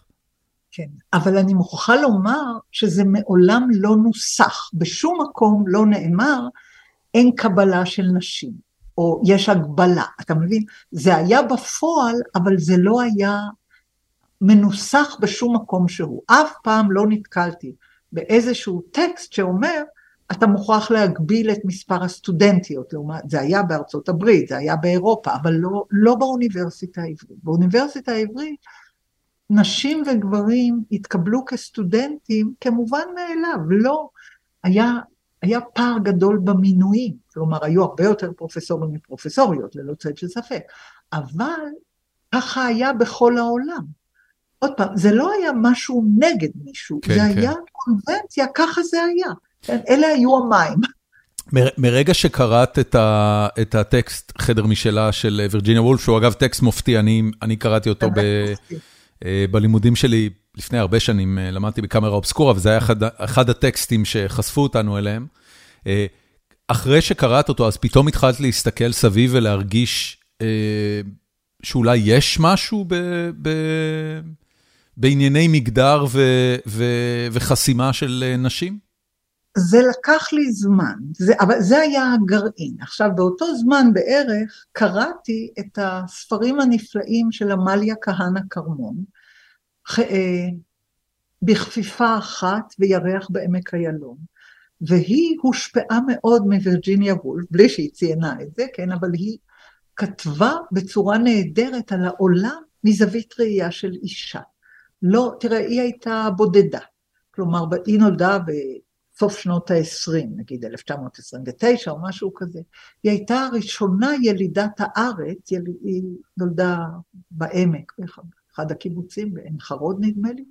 אה, היא הייתה הראשונה בבנות דורה שכתבה ספרות מנקודת ראייה נשית מתוך מודעות מגדרית. כלומר, היא, היא לקחה את החירות לבחור על מה לכתוב, נגיד היא אמרה, אני כותבת מהיציע, לא מהמרכז. אני לא רוצה להיות הקול של הדור או הפלמ"ח, והיא הייתה בפלמ"ח, אני לא רוצה להיות הקול של החבורה או הקול של המרכז, אני רוצה להסתכל מהשוליים. והשוליים שלי חשובים ומעניינים לא פחות מאשר המרכז שלכם. לקח לה המון שנים כדי להצליח לפרוץ ולהתקבל כשווה בין שווים. אבל הקריאה בספרות שהיא כתבה עזרה לי לחדד את זווית הראייה. אבל בעולם המקצועי שלי אני לא הייתי צריכה אף פעם להיאבק מבחינה מגדרית ולא נחסמתי מבחינה מגדרית, כלומר זה לא היה חלק מניסיון חיי. וחשבתי על זה כאמור בשנות ה-80, אבל התחלתי להתמקד בזה דווקא בעקבות משהו אחר לגמרי, וזה היה שבתון שני. בכלל, שבתונים זה תמיד הזדמנות להיחשף לדברים חדשים לגמרי. כשהייתי ב-1987 בקולג' שקוראים לו אוברלין, פגשתי בספר נפלא שקראו לו, לגמרי באופן מקרי, שקראו לו שירות עולת השבת, Songs of the Sabbath Sacrifice. זה היה טקסט ממגילות מדבר יהודה, שהוא מאוד עניין אותי בגלל העניין שלי בספרות ההיכלות וזה, אבל התחלתי לקרוא את כל מה שהיה בהישג יד על מגילות מדבר יהודה. ושם בספר שקוראים לו מלחמת בני אור בבני חושך, היה כתוב שנשים אינן יכולות להיות במקום שמלאכים נמצאים בו. כלומר, המודעות המגדרית שלי התחילה באופן ממוקד מבחינה מקצועית.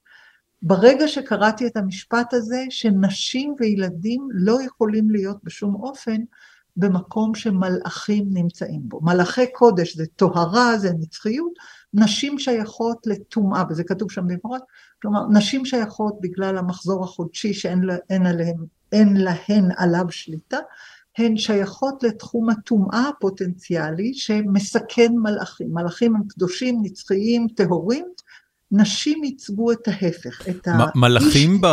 רק כדי להבין, אה, מלאכים בהקשר של אותו טקסט, הם כן. אותם אה, יצורים שמימיים אה, שמשרתים את אלוהים? זאת אומרת, מה, מה זה, זה מלאכים כמו שאנחנו מדמיינים אותם? ב... תראה, אתה יכול לדמיין איך שאתה רוצה, כי אין להם שום ייצוג קונקרטי, אתה רק יודע שיש להם כנפיים, כי שמענו מיחזקאל או שמענו מישעיהו שיש כנפיים לאחד, או... זאת אומרת, אנחנו יודעים מהטקסט המקראי שלמלאך יש כנפיים. אנחנו יודעים, החומש והנבואה מציגים את המלאכים באותה ענייניות שמציגים את אלוהים. בשמיים יש אלוהים ומלאכים, ואין שום תיאור קונקרטי של מלאך מלבד העובדה שיש להם כנפיים.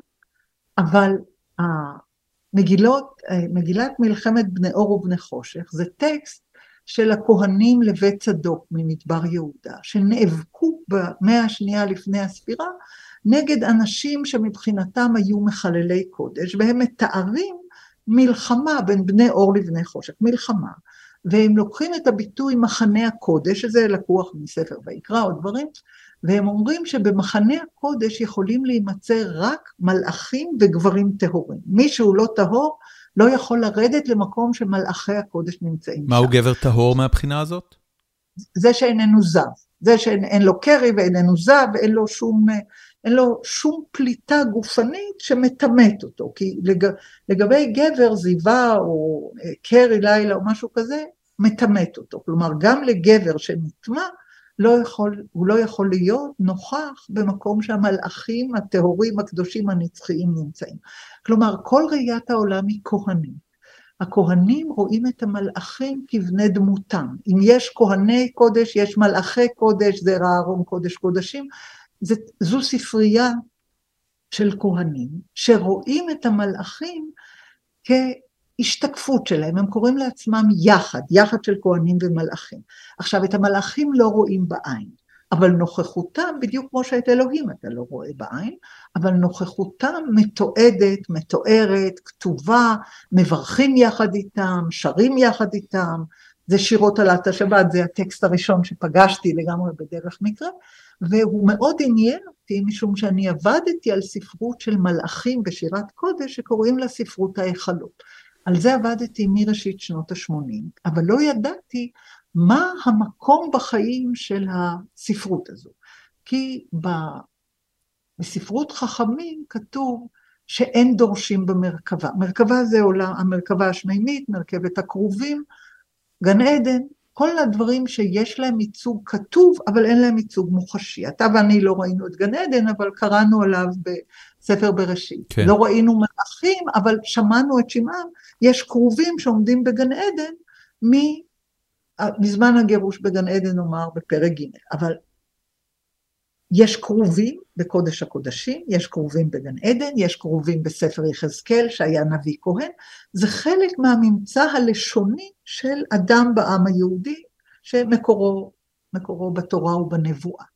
עכשיו, ברגע שהכהנים לבית צדוק, שכתבו את מלחמת בני אור ובני חושך, מתארים את המלאכים בפירוט רב, כל, המון המון כהנים, המון המון מלאכים, חצוצרות, שירות וזה, וכתוב שם שאסור לנשים ולילדים להיות במחנה הקודש שמלאכים וגברים טהורים נמצאים בו, מלאכים טהורים וגברים טהורים.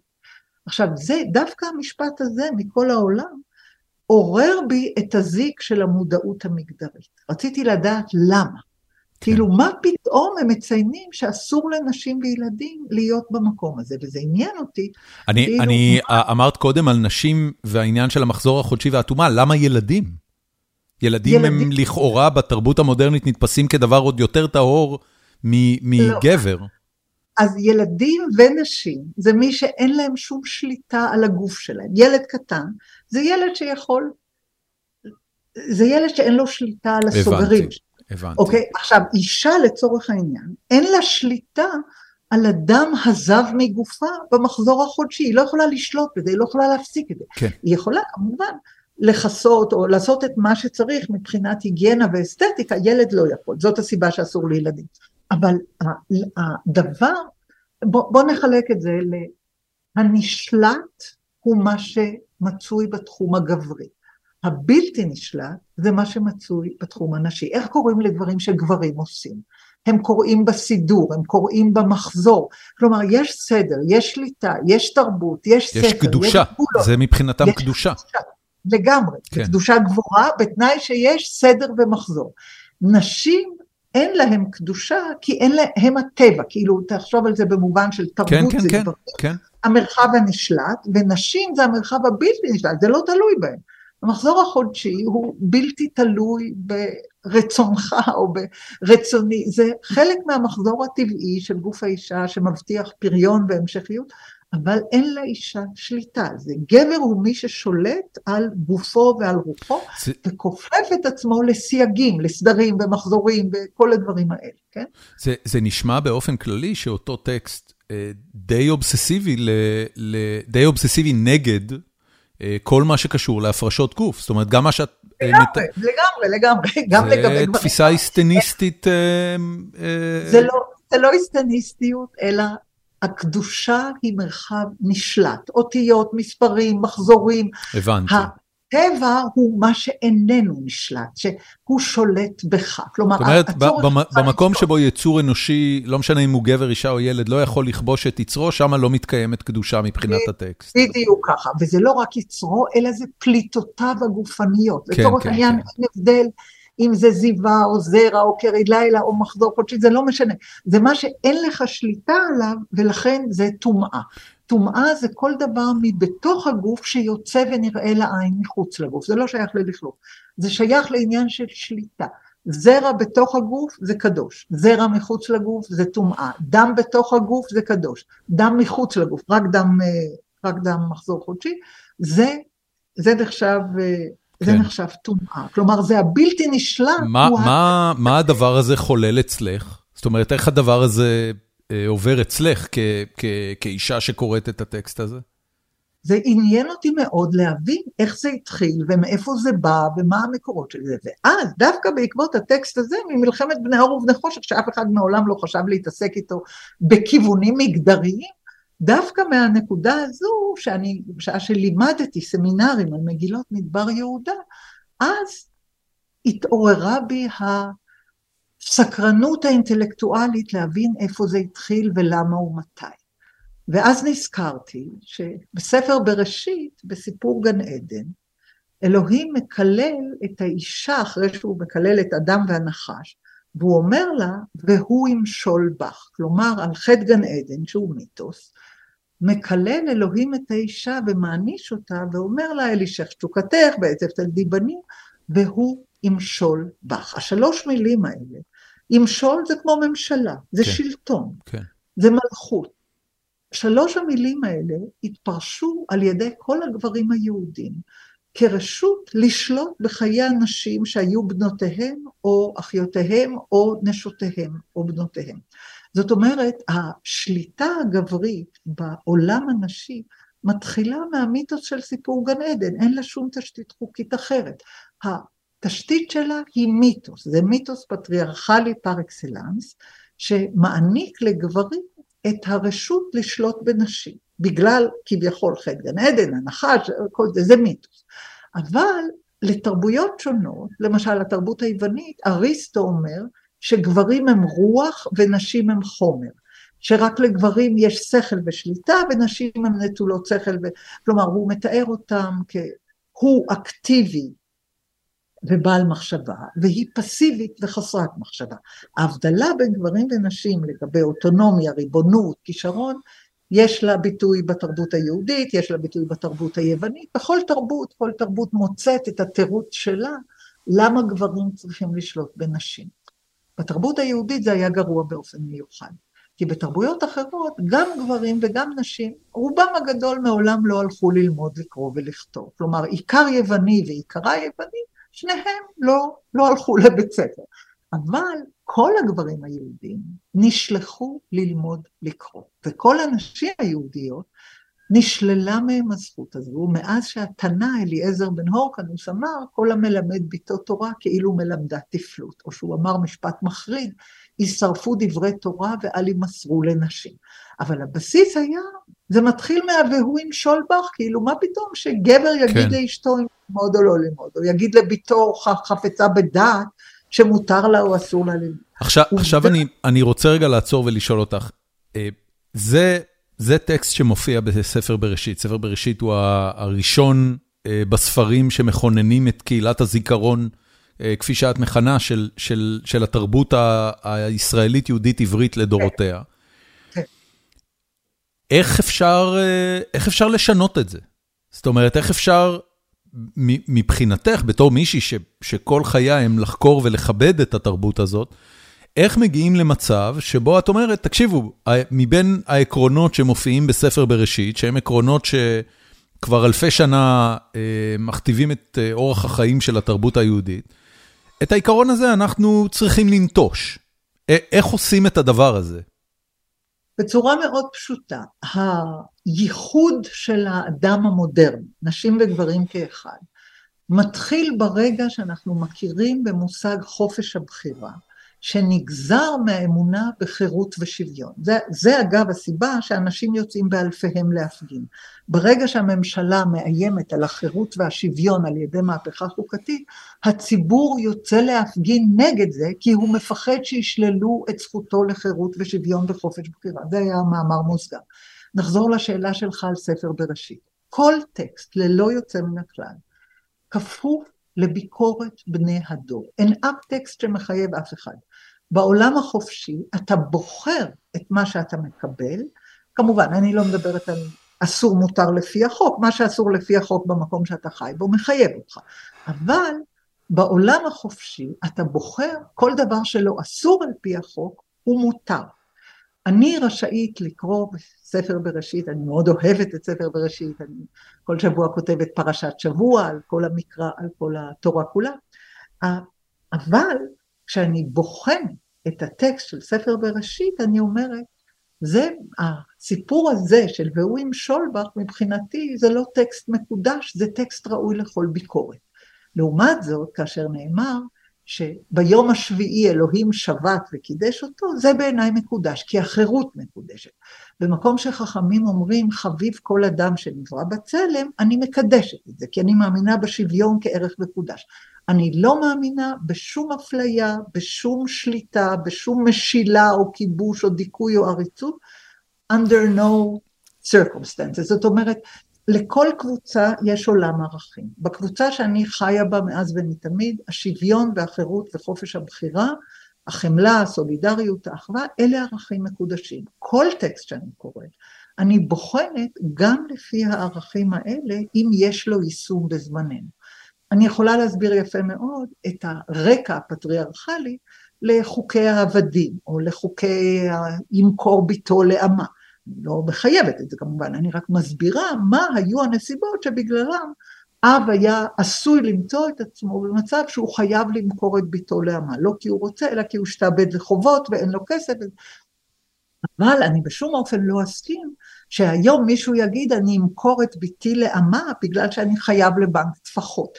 היום אתה אומר זכותה של הבת או של האישה או של האחות, כמובן לאב מותר למכור רק את ביתו, הזכות של האב למכור את ביתו לאמה בטלה ומבוטלת מהרגע שכל בני האדם שווים. אבל בני האדם לא היו שווים מעולם לפני המאה ה-20, ואת זה כדאי לכולנו לזכור. כן. אז כשאני קוראת כל טקסט מקודש, נפלא, מפעים, נהדר, עתיק או חדש, ברגע שיש בו אפליה, ברגע שיש בו הדרה, ברגע שיש בו משילה ורדיפה, אני מתנגדת לו בכל תוקף ולכל יישום שלו, בין אם זה דברי אלוהים ובין אם זה דברי אדם. כלומר, היום אם מישהו יגיד לי, והוא ימשול בך, תשתקי, אני אגיד, אני לא אשתוק, ואני לא אתן לאף אדם למשול בי בשום צורה ובשום נושא. אני מקבלת את חוקי הנהיגה, אני אנהג כמו כולם בצד הנכון של הכביש. אני אעבור רק ברמזור ירוק, כי זה מוטל על כולם בשווה. כל חוק שמוטל על כל אדם בשווה, אני בהחלט מקבלת, אבל לא חוקים שמפלים לרעה. את, את אומרת פה משהו מעניין. יש uh, גוף שלם של טקסטים יהודיים, שהם הטקסטים המכוננים של התרבות שלנו, אבל בו זמנית את אומרת, את מפעילה ביקורת uh, uh, מודרנית, שהיא בעצם סינתזה של מה שאת יודעת על תרבויות נוספות ועל איך שהעולם מתנהל היום, ועל חלק מהכללים האלה את אומרת, אני כבר לא מקבלת אותם. זאת אומרת, מבחינתי הם בטלים ומבוטלים. במובן הזה, כל, כל אדם כמעט, אם, אם נלך על פי הכלל הזה, כל אדם עושה דין לעצמו. אז אני, אני, אני רק אשאל, איפה פה... אה, איך, איך מגיעים למצב שבו מצד אחד יש דברים שגם אם לא נעימים לך ולא נוחים לך, את עדיין מכבדת אותם, לבין זה שאת מחליטה שמשהו מסוים את כבר מפסיקה לכבד אותו ולא מכבדת אותו מפה ואילך. בוא, בוא נתחיל מהעובדה הפשוטה שההיסטוריה היהודית מעולם לא קפאה על שמריה. כלומר, מה שהיה מקודש בתקופה אחת, בהחלט לא היה מקודש בתקופה אחרת. למשל, אתה יודע, עולמם של חכמים שנוצר בעיקרו אחרי חורבן בית שני, איננו ממשיך בשום צורה שהיא את העולם המקראי. אתה יודע, אין כל נדרי במקרא. נכון. אין, אין בר מצווה במקרא. כן? אין ליל הסדר במקרא. אלה דברים שהתחדשו לחלוטין, ואני יכולה למנות עוד מאות כאלה, שהתחדשו לחלוטין אחרי חורבן המקדש, כי המציאות טבעה אתגר, היענות לאתגרים חדשים. זה נכון בכל תקופה ותקופה. עכשיו, אני יכולה להגיד, אני מאוד אוהבת חלקים עצומים מהמקרא, הם יפים בעיניי, הם נפלאים בעיניי, אבל באותה מידה יש חלקים שאני מסרבת לחלוטין לציית להם. אני לא מצייתת לשום חוק שיש בו אפליה, עריצות, רשעות, הדרה, משום, בשום מקום, וכולל בטקסט המקראי. אני יכולה לדבר בשבח המקרא מעכשיו ועד השנה הבאה, אבל באותה מידה אני יכולה לומר שחוקי העבדים הם בלתי ישימים לחלוטין, חוקי מכירת ביתו לאמה בלתי ישימים, דין הסוטה לא ישים, והוא ימשול בך לא ישים, סקילת הבן הסורר ומורה לא ישים, כלומר יש המון המון בין תרי"ג מצוות ובין עולם המושגים המקראי, שהוא בלתי ישים לחלוטין. באותה מידה אני יכולה להגיד שיש היום קבוצות מטורפות שרוצות לחדש את ימינו כקדם ורוצות להעלות קורבן פסח בהר הבית, שהיום במקרה יושבת עליו כיפת הסלע. כלומר, כן. האתר המקודש מבחינה דתית ולאומית למוסלמים, הופך להיות אתר מריבה על ידי יהודים שרוצים לחדש את העולם המקראי.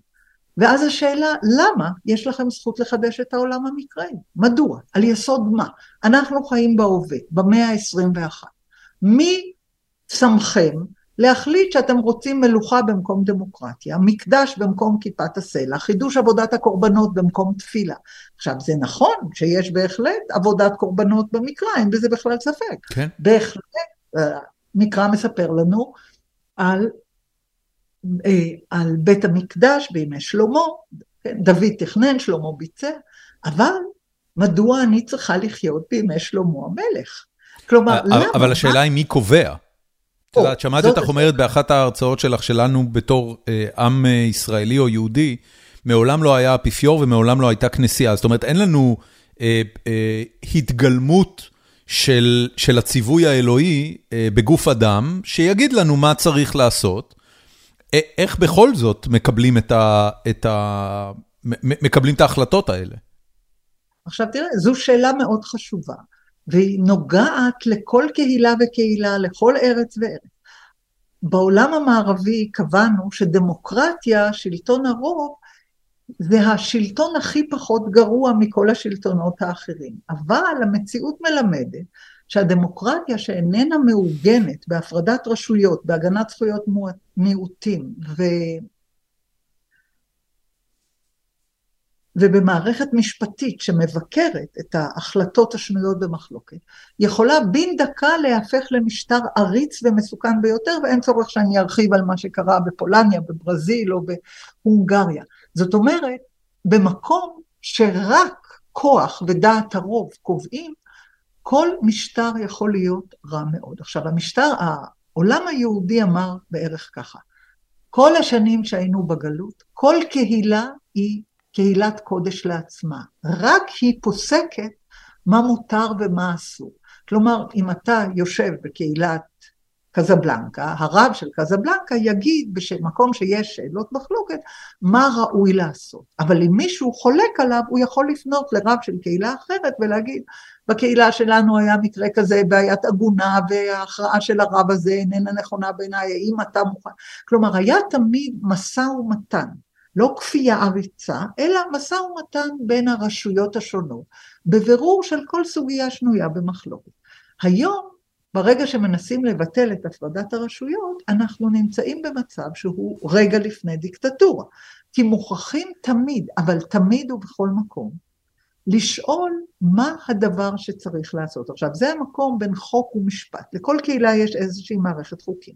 המשפט זה המקום שבו החוק והמציאות נפגשים. המציאות כל הזמן משתנה, היא כל הזמן מעלה אתגרים חדשים. המציאות היא לא בלעדית שלך, יש עוד, עוד אנשים, עוד כוחות, עוד אינטרסים.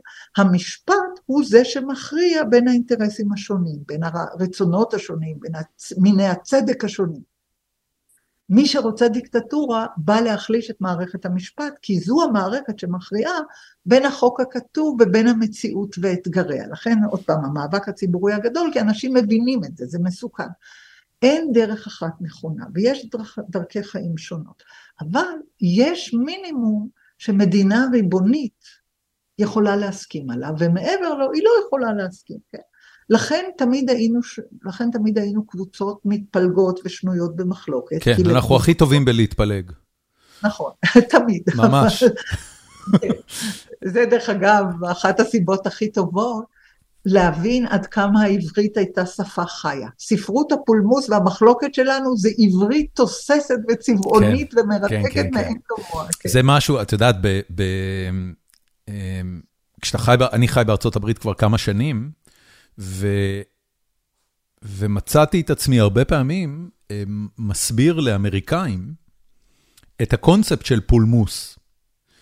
אה, פולמוס בהגדרה המילולית שלו, הוא, הוא, הוא ויכוח, והוא יכול להיות ויכוח עז, אבל, אבל הוא, אה, בהקשר התרבותי שלנו, הוא חיובי. זאת אומרת, הוא, הוא, אה, הוא חילופי דעות מנוגדים מאוד נמרצים, שיכולים להגיע למקומות ממש קשים.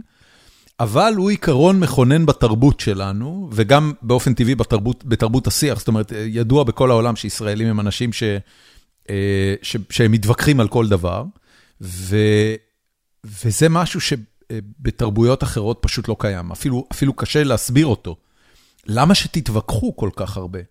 ולך תסביר להם שהסינתזה של הוויכוחים האלה זה מה שגורם ל, אה, ליצירתיות יתרה ולהתפתחות של רעיונות. אמ, מעולם, מעולם לא עלה על דעתנו לציית למישהו בלי לברר ולשאול ולחלוק. עכשיו, מצד אחד אנחנו גדלנו בתרבות שאומרת 70 פנים לתורה, כלומר אין סופיות לדיון. כן. המשמעות של 70 פנים לתורה, אין משמעות אחת סופית לטקסט הכתוב. יש אלף פרשנויות. אפשר לשאת ולתת, אפשר לדרוש, אפשר לפרש, אפשר להוסיף מיסטיקה, פילוסופיה, קבלה. הלכה, מה שאתה רוצה, כלומר זה לא סגור.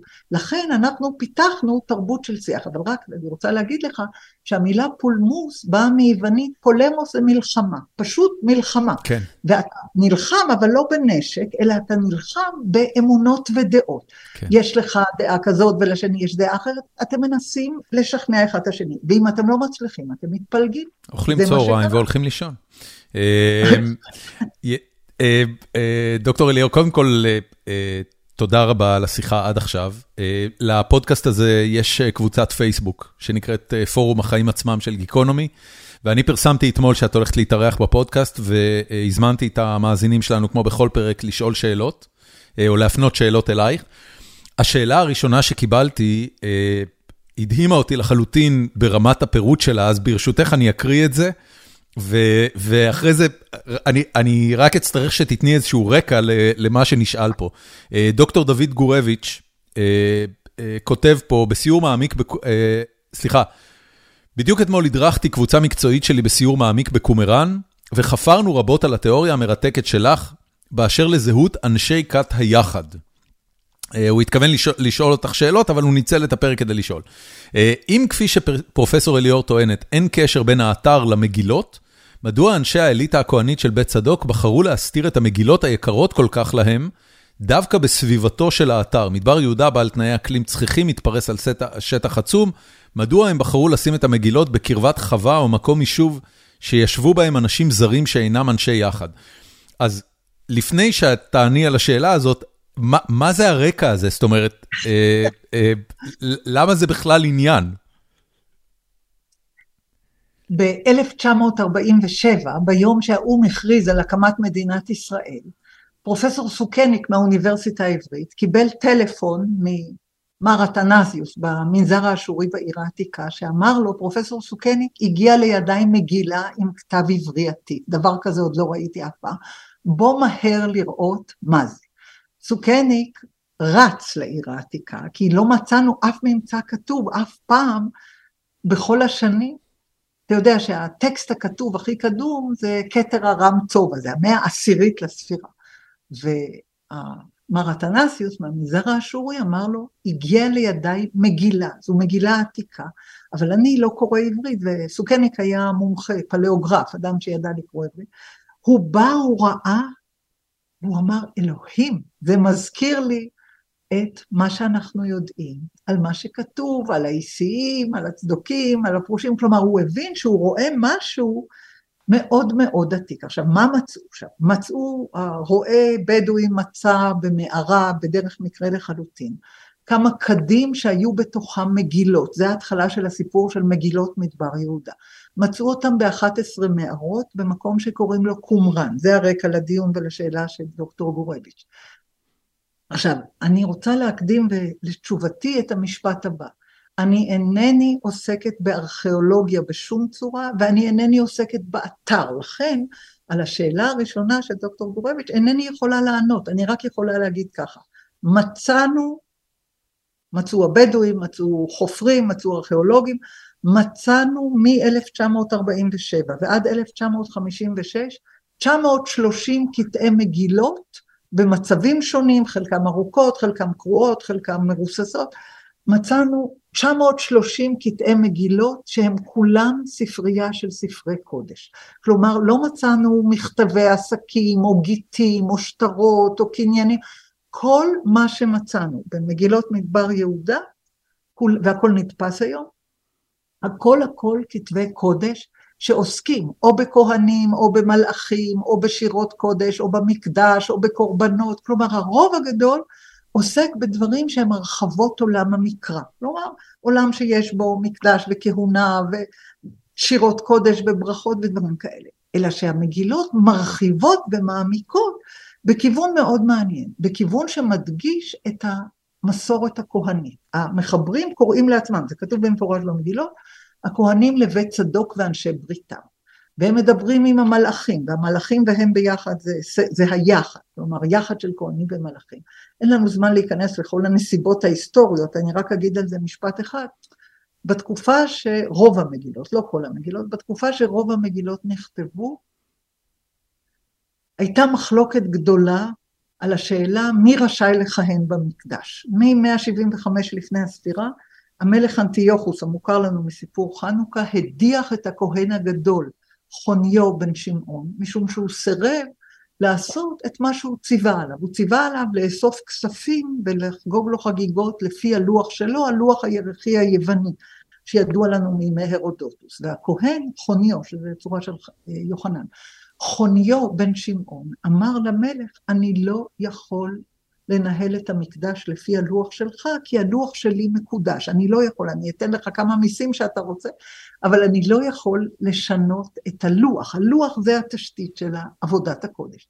המלך היה קצר רוח, הוא אמר לו, כאן זה לא דמוקרטיה, אני מפטר אותך, והוא הוציא את הכהונה הגדולה למכירה, והיו שלושה כהנים מתייוונים, לאחד קראו יזון, לאחד קראו מנלאוס, לאחד קראו אלקימוס, והסדר במקדש השתבש. מאותו רגע, מ-175 לפני הספירה, העולם הישן, הכהני מקראי, נגמר.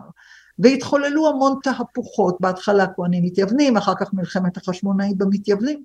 בסוף הדרך החשמונאים הפכו לכהנים גדולים, למרות שהם לא שייכים לכהנים לבית צדוק. הכהנים לבית צדוק ראו את עצמם על פי הסדר המקראי, זה הילדים הישירים של אהרון הכהן, הם רצו להיות היחידים שיכולים לכהן בקודש ככהונה גדולה. בית חשמונאי שייך למשמר אחר, למשמר יהויריב, בעוד שבית צדוק זה משמר ידעיה.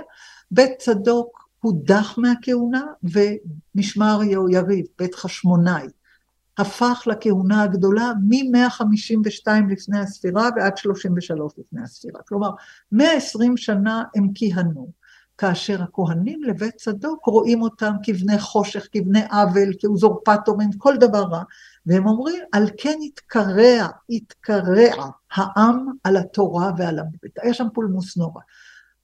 הכהנים שעזבו את המקדש, הכהנים לבית צדוק, לקחו איתם את ספריית המקדש. אני לא יודעת בדיוק באיזה שנה, כי אין לנו מידע מדויק. אנחנו רק יודעים שכל מה שמצאנו במגילות, כל מה שמצאנו ב-11 המערות של קומראן, כל, כל הטקסטים ללא יוצא מהכלל אלה כתבי קודש, רבע מזה זה הטקסטים המקראיים, רבע זה מקרא משוכתב, רבע זה שירה מיסטית של מלאכים וכהנים, ורבע זה ספרות פולמוסית של מאבק בין בני אור ובני חושך.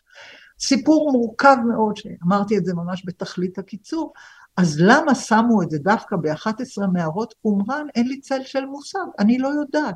יכול להיות שזה היה זמין, יכול להיות שזה היה קרוב למים, לדרך, אה, לדרך שאפשר לרדת מההרים למדבר, אינני יודעת, אני לא ארכיאולוגית ואין לי שום יומרה לומר מה הקשר בין מקום היישוב לבין המערות. אני רק יודעת שמצאו אותם במערות האלה ולא במקום אחר. אוקיי. Okay. אה, יש לו עוד שאלה, יש לו עוד שתי שאלות האמת, אבל אני אשאל רק את השלישית, כי יש עוד שאלות של עוד מאזינים. Uh, לשיטתה של פרופסור אליאור, האיסיים אצל יוספוס, בסוגריים ופליניוס הזקן ופילון האלכסנדרוני, אינם אנשי היחד, פרופסור אליאור אף מפליגה מעבר לכך בטענה שהאיסיים לא היו ולא נבראו. כאן אני תוהה כיצד יוספוס יכל להמציא מדמיונו קבוצה כל כך מוזרה, כל כך שונה ואף לתאר אותה לפרטי פרטים. הוא גם מציין בספרו המאוחר חיי יוסף שהוא בעצמו חי אצל כל, אצל כל אחת מהקבוצות בעם היהודי במשך שלוש שנים ובדק את דרכיהן באופן אישי. כיצד יוספוס יכל לבדות מליבו סיפור כה מורכב וכה קוהרנטי? קודם כל, אז בואו נדייק בדברים. אני לא אמרתי שהאיסיים לא היו ולא נבראו, אני אמרתי שבמגילות אין שום איסיים, במגילות יש רק את הכהנים לבית צדוק ואנשי בריתם, יש בני אור ובני חושך, יש כהן צדק ויש כהן רשע, יש מלכי צדק, יש מלכי רשע, אין איסיים במגילות. מה שאמרתי ואני חוזרת ומדייקת, אין איסיים במגילות. המגילות התחברו ברובן הגדול, מלבד הספרייה המקראית. התחברו במאה השנייה לפני הספירה, במאה הראשונה לפני הספירה, האיסיים הראשונים שמוכרים לנו בכלל, הם בספרים של פילון האלכסנדרון, שטען שיש קבוצה בשם איסיים, והוא אומר שמשה רבנו הכשיר אותה מימים משכבר אלפי אנשים לאורך אלפי שנים. הבעיה היא שאף אחד חוץ מפילון האלכסנדרוני מעולם לא הזכיר קבוצה בשם איסיים, והוא מדבר על אלפי אנשים במשך אלפי שנים, זה נשמע דמיוני לחלוטין, זה פילון, זה לא יוספוס, אוקיי? עכשיו, פילון הוא בהתחלת המאה הראשונה לספירה. יש כמה מקומות שהוא מזכיר את האיסיים כקבוצה שכה אומר מידת הטוב, פשטה בארץ ישראל, יש איסיים בכל מיני מקומות, אלא מה, אף אחד לפני פילון, במשך כל הזמן, ממשה ועד פילון, לא סיפר לנו שמשה רבנו הכשיר אלפי איסיים לאורך אלפי שנים.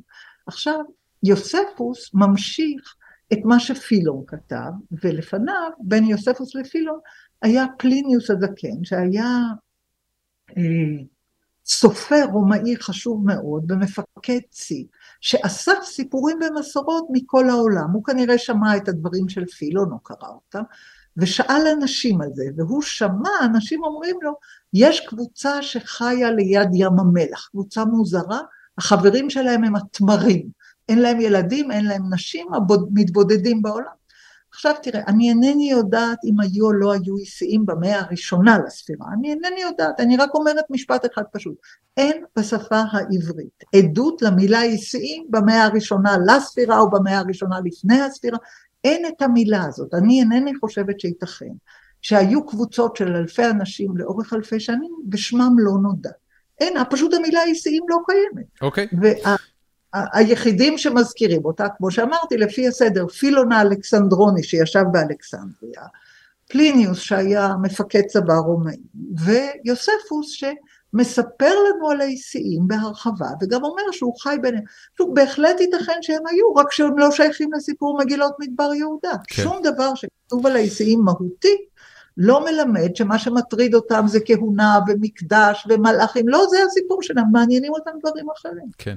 אה, ליאור שבירו, אה, את יודעת, כשתכננתי לעלות לפרק הזה, תכננתי שחלק מאוד גדול ממנו, אה, נדבר על מיסטיקה יהודית ועל תורת הקבלה. ולא לא נגענו לא בזה בכלל, מה שרק אומר לי שתראי, אני לא, אני לא יודע, אני, אני ואת עוד נצטרך לדבר איזה פעם או פעמיים, אני לא יודע באיזה נסיבות ובאיזה ובאיזה מסגרת, אבל, אבל השיחה רק התחילה. אה, ליאור אה, שבירו שואל, מה הסיפור עם ספר הזוהר? למה אסור לקרוא אותו לפני גיל 40? או, ספר הזוהר הוא דוגמה מופתית לעולם שנברא בספר מספר וסיפור. יהודים טובים במשך כל הדורות האמינו למה שכתוב בספר הזוהר, שרבי שמעון בר יוחאי כתב אותו. יש רק בעיה אחת קטנה, ספר הזוהר לא נזכר ולא נודע מימי רבי שמעון בר יוחאי, שזה תנא של המאה השנייה לספירה, ועד המאה ה-13 שבה אדם בשם רבי משה דה ליאון מספרד, ישב וכתב מרוחו ומנפשו הסוערת, הפיוטית, את ספר הזוהר. עכשיו, הוא דוגמה למספר אנונימי, הוא לא רצה לכתוב, אני משה דה ליאון כתבתי את ספר הזוהר שהוא ספר מרתק. היות והוא כתב כמה ספרים קודם שלא זכו לשום תשומת לב, משכן העדות, ספר הרימון, היה עוד אחד מאלפי הכותבים, לא התרגשו ממנו.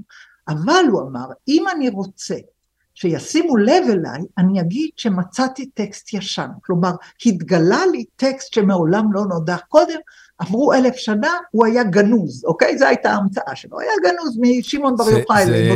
אני, אני לא יודע אם את מכירה את העניין, את ההיסטוריה הנוצרית, אבל זה נשמע מאוד דומה לאיך שנוצר אה, Book of Mormon. אה, כן, הספר... המורמונים אומרים אותו דבר, כן. כן? לא מישהו מצא לוחות זהב? לא, לא, אני לא אומר זאת. תשמע, השאלה תמיד היא שאלת הסמכות. מה, מדוע שמישהו יאמין לסיפור שאתה מספר, אם אין לך איזושהי דרך להפוך אותו לרב משמעות? אם אתה לא מספר סיפור שנוגע במשהו עמוק, שמציע פתרון לבעיה. ספר הזוהר הוא ספר שהנביע ספרייה שלמה, קצת כמו המקרא, הרי מה זה ספר הספרים? ספר שלא רק שיש בו 24 ספרים, אלא שכל דור מספר אותו מחדש. אתה יודע, את המקרא, אז אין לך רק ספר בראשית, יש את המגילה החיצונית לבראשית במגילות מדבר יהודה, יש את ספר היובלים שמספר מחדש את ספר בראשית עם תאריכים ומלאכים, יש את ספר יצירה שמספר מחדש את ספר בראשית, כלומר אצל יהודים לא הייתה אינקוויזיציה, לא היה אפיפיור, לא הייתה כנסייה, כל אחד יכול היה לכתוב מה שהוא רוצה. אף אחד לא חייב אותך לקרוא את זה, כן? את התורה אתה צריך לקרוא, מעבר לזה אנחנו לא מחייבים. אבל יהודים כתבו כל מיני ספרים כדי להפוך את הספרים שהם כתבו לבעלי עניין, לבעלי מעמד, לבעלי משמעות, הם השתמשו בכל מיני טכניקות. ספר הזוהר השתמש בטכניקה שאומרת, הספר הזה נכתב לפני אלף שנה, בימי התנא רבי שמעון בר יוחאי, ורבי שמעון בר יוחאי היה אדם שפרץ את גבולות הזמן והמקום. הוא היה עולה למעלה ברוחו מדי לילה, הוא היה עולה לישיבות העליונות, היה מדבר עם המשיח, היה פוגש את, אליה, את uh, אחיה השילוני, היה יושב בישיבות של רבי עקיבא, כלומר הוא פרץ את גבולות הזמן והמקום. זאת ההגדרה של מיסטיקה. מיסטיקה זו ספרות שאיננה מחויבת לגבולות הזמן המקובלים עלינו או לגבולות הגיאוגרפיה, המקום המקובל עלינו, כי בחלום ובהשראה ובשירה אתה יכול להיות בכל מקום שאתה רוצה עד לאיפה שהרוח שלך, עד לאיפה שהרוח שלך לוקחת אותך.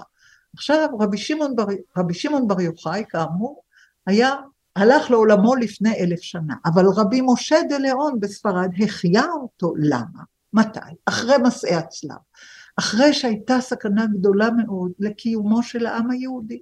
רבי משה דה ליאון חי בארץ היחידה שמסעי הצלב לא הגיעו אליה, כלומר הוא היה בספרד, שהאפיפיור פטר אותם ממסעי הצלב כי הם היו צריכים לשחרר את אנדלוסיה שהייתה תחת כיבוש מוסלמי. אבל הצרפתים והגרמנים שירדו דרך צרפת וגרמניה ואיטליה לכיוון ארץ ישראל והים התיכון, הרגו קהילות יהודיות, כי הם אמרו עד שאנחנו הולכים לשחרר את ארץ הקודש מהמוסלמים, הכופרים, גם היהודים הם כופרים, אז גם אותם אנחנו נהרוג. היה חורבן נורא, ממש, חורבן נורא בין 1096 ל-1200 ו... 1096, 1296, כלומר אנחנו. יש לך את המאתיים הירושלמי. כן, אני ירושלמי, כן. בהחלט. בכל אופן, מסעי הצלב היו תקופה קשה ביותר לעם היהודי שחי באירופה. ורבי משה דה ליאון רצה להגיד, בוא נמשיג את זה, את הטרגדיה, בלשון חדשה. אתם זוכרים ששמענו שמתי נולד המשיח? כשהמקדש נחרב. אז הוא אמר, אנחנו נתחיל לספר מחדש את הסיפור המשיחי. אבל הסיפור המשיחי שאני, משה דה ליאון, תחת הכותרת של רבי שמעון בר יוחאי מספר, זה סיפור חדש לגמרי. אני אספר על המשיח הנוקם, שיעניש את כל הרודפים של מקדשי השם. אני אספר סיפורים מעמיקים ויפים ושיריים ופואטיים על העולם המשיחי בגן עדן ועל המשיח שמחכה לפעולה של בני אדם. אני אמציא את השכינה, זאת אומרת, הוא לקח חוטי שתי מהאלף הקודם, מהמדרשים, מדרשי גאולה, המשנה, ו... הפך אותם לסיפור, הוא היה פשוט אדם בעל כישרון סיפורי נפלא, פרץ את גבולות הזמן והמקום, אבל הדבר העיקרי שהוא עשה, הוא נתן מענה למצוקה של הדור. כי אנשים הרגישו שהגלות מחסלת אותם, אין יותר עם ישראל, את אלה הכריחו להתנצר, את אלה הכריחו, את אלה הכריחו להרוג את הילדים של עצמם. זה ההתחלה של קידוש השם הגדול, שמשפחות הרגו את הילדים כדי שלא יטבילו אותם ושהכנסייה לא תחטוף אותם. סיפור נורא. בכל אופן, ספר הזוהר נכתב בדיוק בתקופה הזו, כדי לומר שזה לא סוף הדרך, אלא זה רק ההתחלה של חבלי משיח. והגאולה בדרך והיא תלויה בכם. כלומר, הזוהר אומר, אם אתם תעשו כל מצווה ומצווה למען ייחוד קודשא בריחו ושכינתא, אותן מצוות רגילות, לא מצוות חדשות, אלא אתם מוסיפים כוונה שאומרת למען ייחוד קודשא בריחו ושכינתא, למען אה, לייחד את הקדוש ברוך הוא והשכינה. השכינה הייתה קודם, חז"ל המציאו אותה אחרי חורבן בית שני. היא גלגול של בת ציון ממגילת איכה, אבל... אני, אני ברשותך אחזור לשאלה, למה, למה אסור לקרוא אותו לפני גיל 40? זאת אומרת, מאיפה הגיע המיתוס הזה? אני מגיעה לזה עוד חצי שנייה. עכשיו, תודה. הספר הזה, הספר הזה הפך להיות לספר שנתן מענה למצוקות של בני הדור. הוא נכתב בסוף המאה ה-13. כבר בהתחלת המאה ה-14 התחילו לעשות כאילו זוהר א', זוהר ב', זוהר ג', ראיה מהם, נפקוד. רבי משה דה ליאון הלך לעולמו, והספר שהוא כתב, בגלל שלא היה עליו שם מחבר, כל מי שהזדהה עם דרך המחשבה הזו, הוסיף לו עוד ספר. אתה מבין? הוא לא נגמר, הוא ספרייה, זה לא ספר. זו ספרייה. הספרייה הזו ענתה על המצוקה העמוקה של בני הדור, שזה הפחד של הכיליון ופחד הגלות. והרעיון המשיחי הבטיח אופק ועוגן, כאשר האדם המתפלל, המייחד, המתבונן, הדבק, הוא זה שעוזר להעלות את השכינה מבור גלותה ולקדם את ביאת המשיח והמשיח הנוקם וזה עכשיו. כל זה היה עניינם של חוגי למדנים במאה ה-14, במאה ה-15, במאה ה-16, אבל במאה ה-16 הזוהר נדפס, ואז הוא כבר הפך לעניינם לא רק של חוגי למדנים, 1558, אלא כל מי שרצה. ברגע שזה דפוס, כל אחד יכול לרכוש ספר. כל עוד זה היה בכתבי יד והיה צריך להעתיק, זה עלה כסף, זה לקח זמן, אבל ברגע שהזוהר נדפס, וזה קרה בדיוק באותו זמן, שהכנסייה אסרה על התלמוד, שרפו את התלמוד כי אמרו שיש שם דברים בגמותו של ישו, ולא היה תלמוד. אז הזוהר תפס מקום, כאילו נוצר ואקום, אסור היה ללמוד תלמוד, היה אסור על ידי הכנסייה, באיטליה בייחוד. אז הזוהר שנדפס באיטליה הפך להיות לספר שמותר ללמוד בו ואין עליו איסור, בעוד שעל התלמוד היה איסור.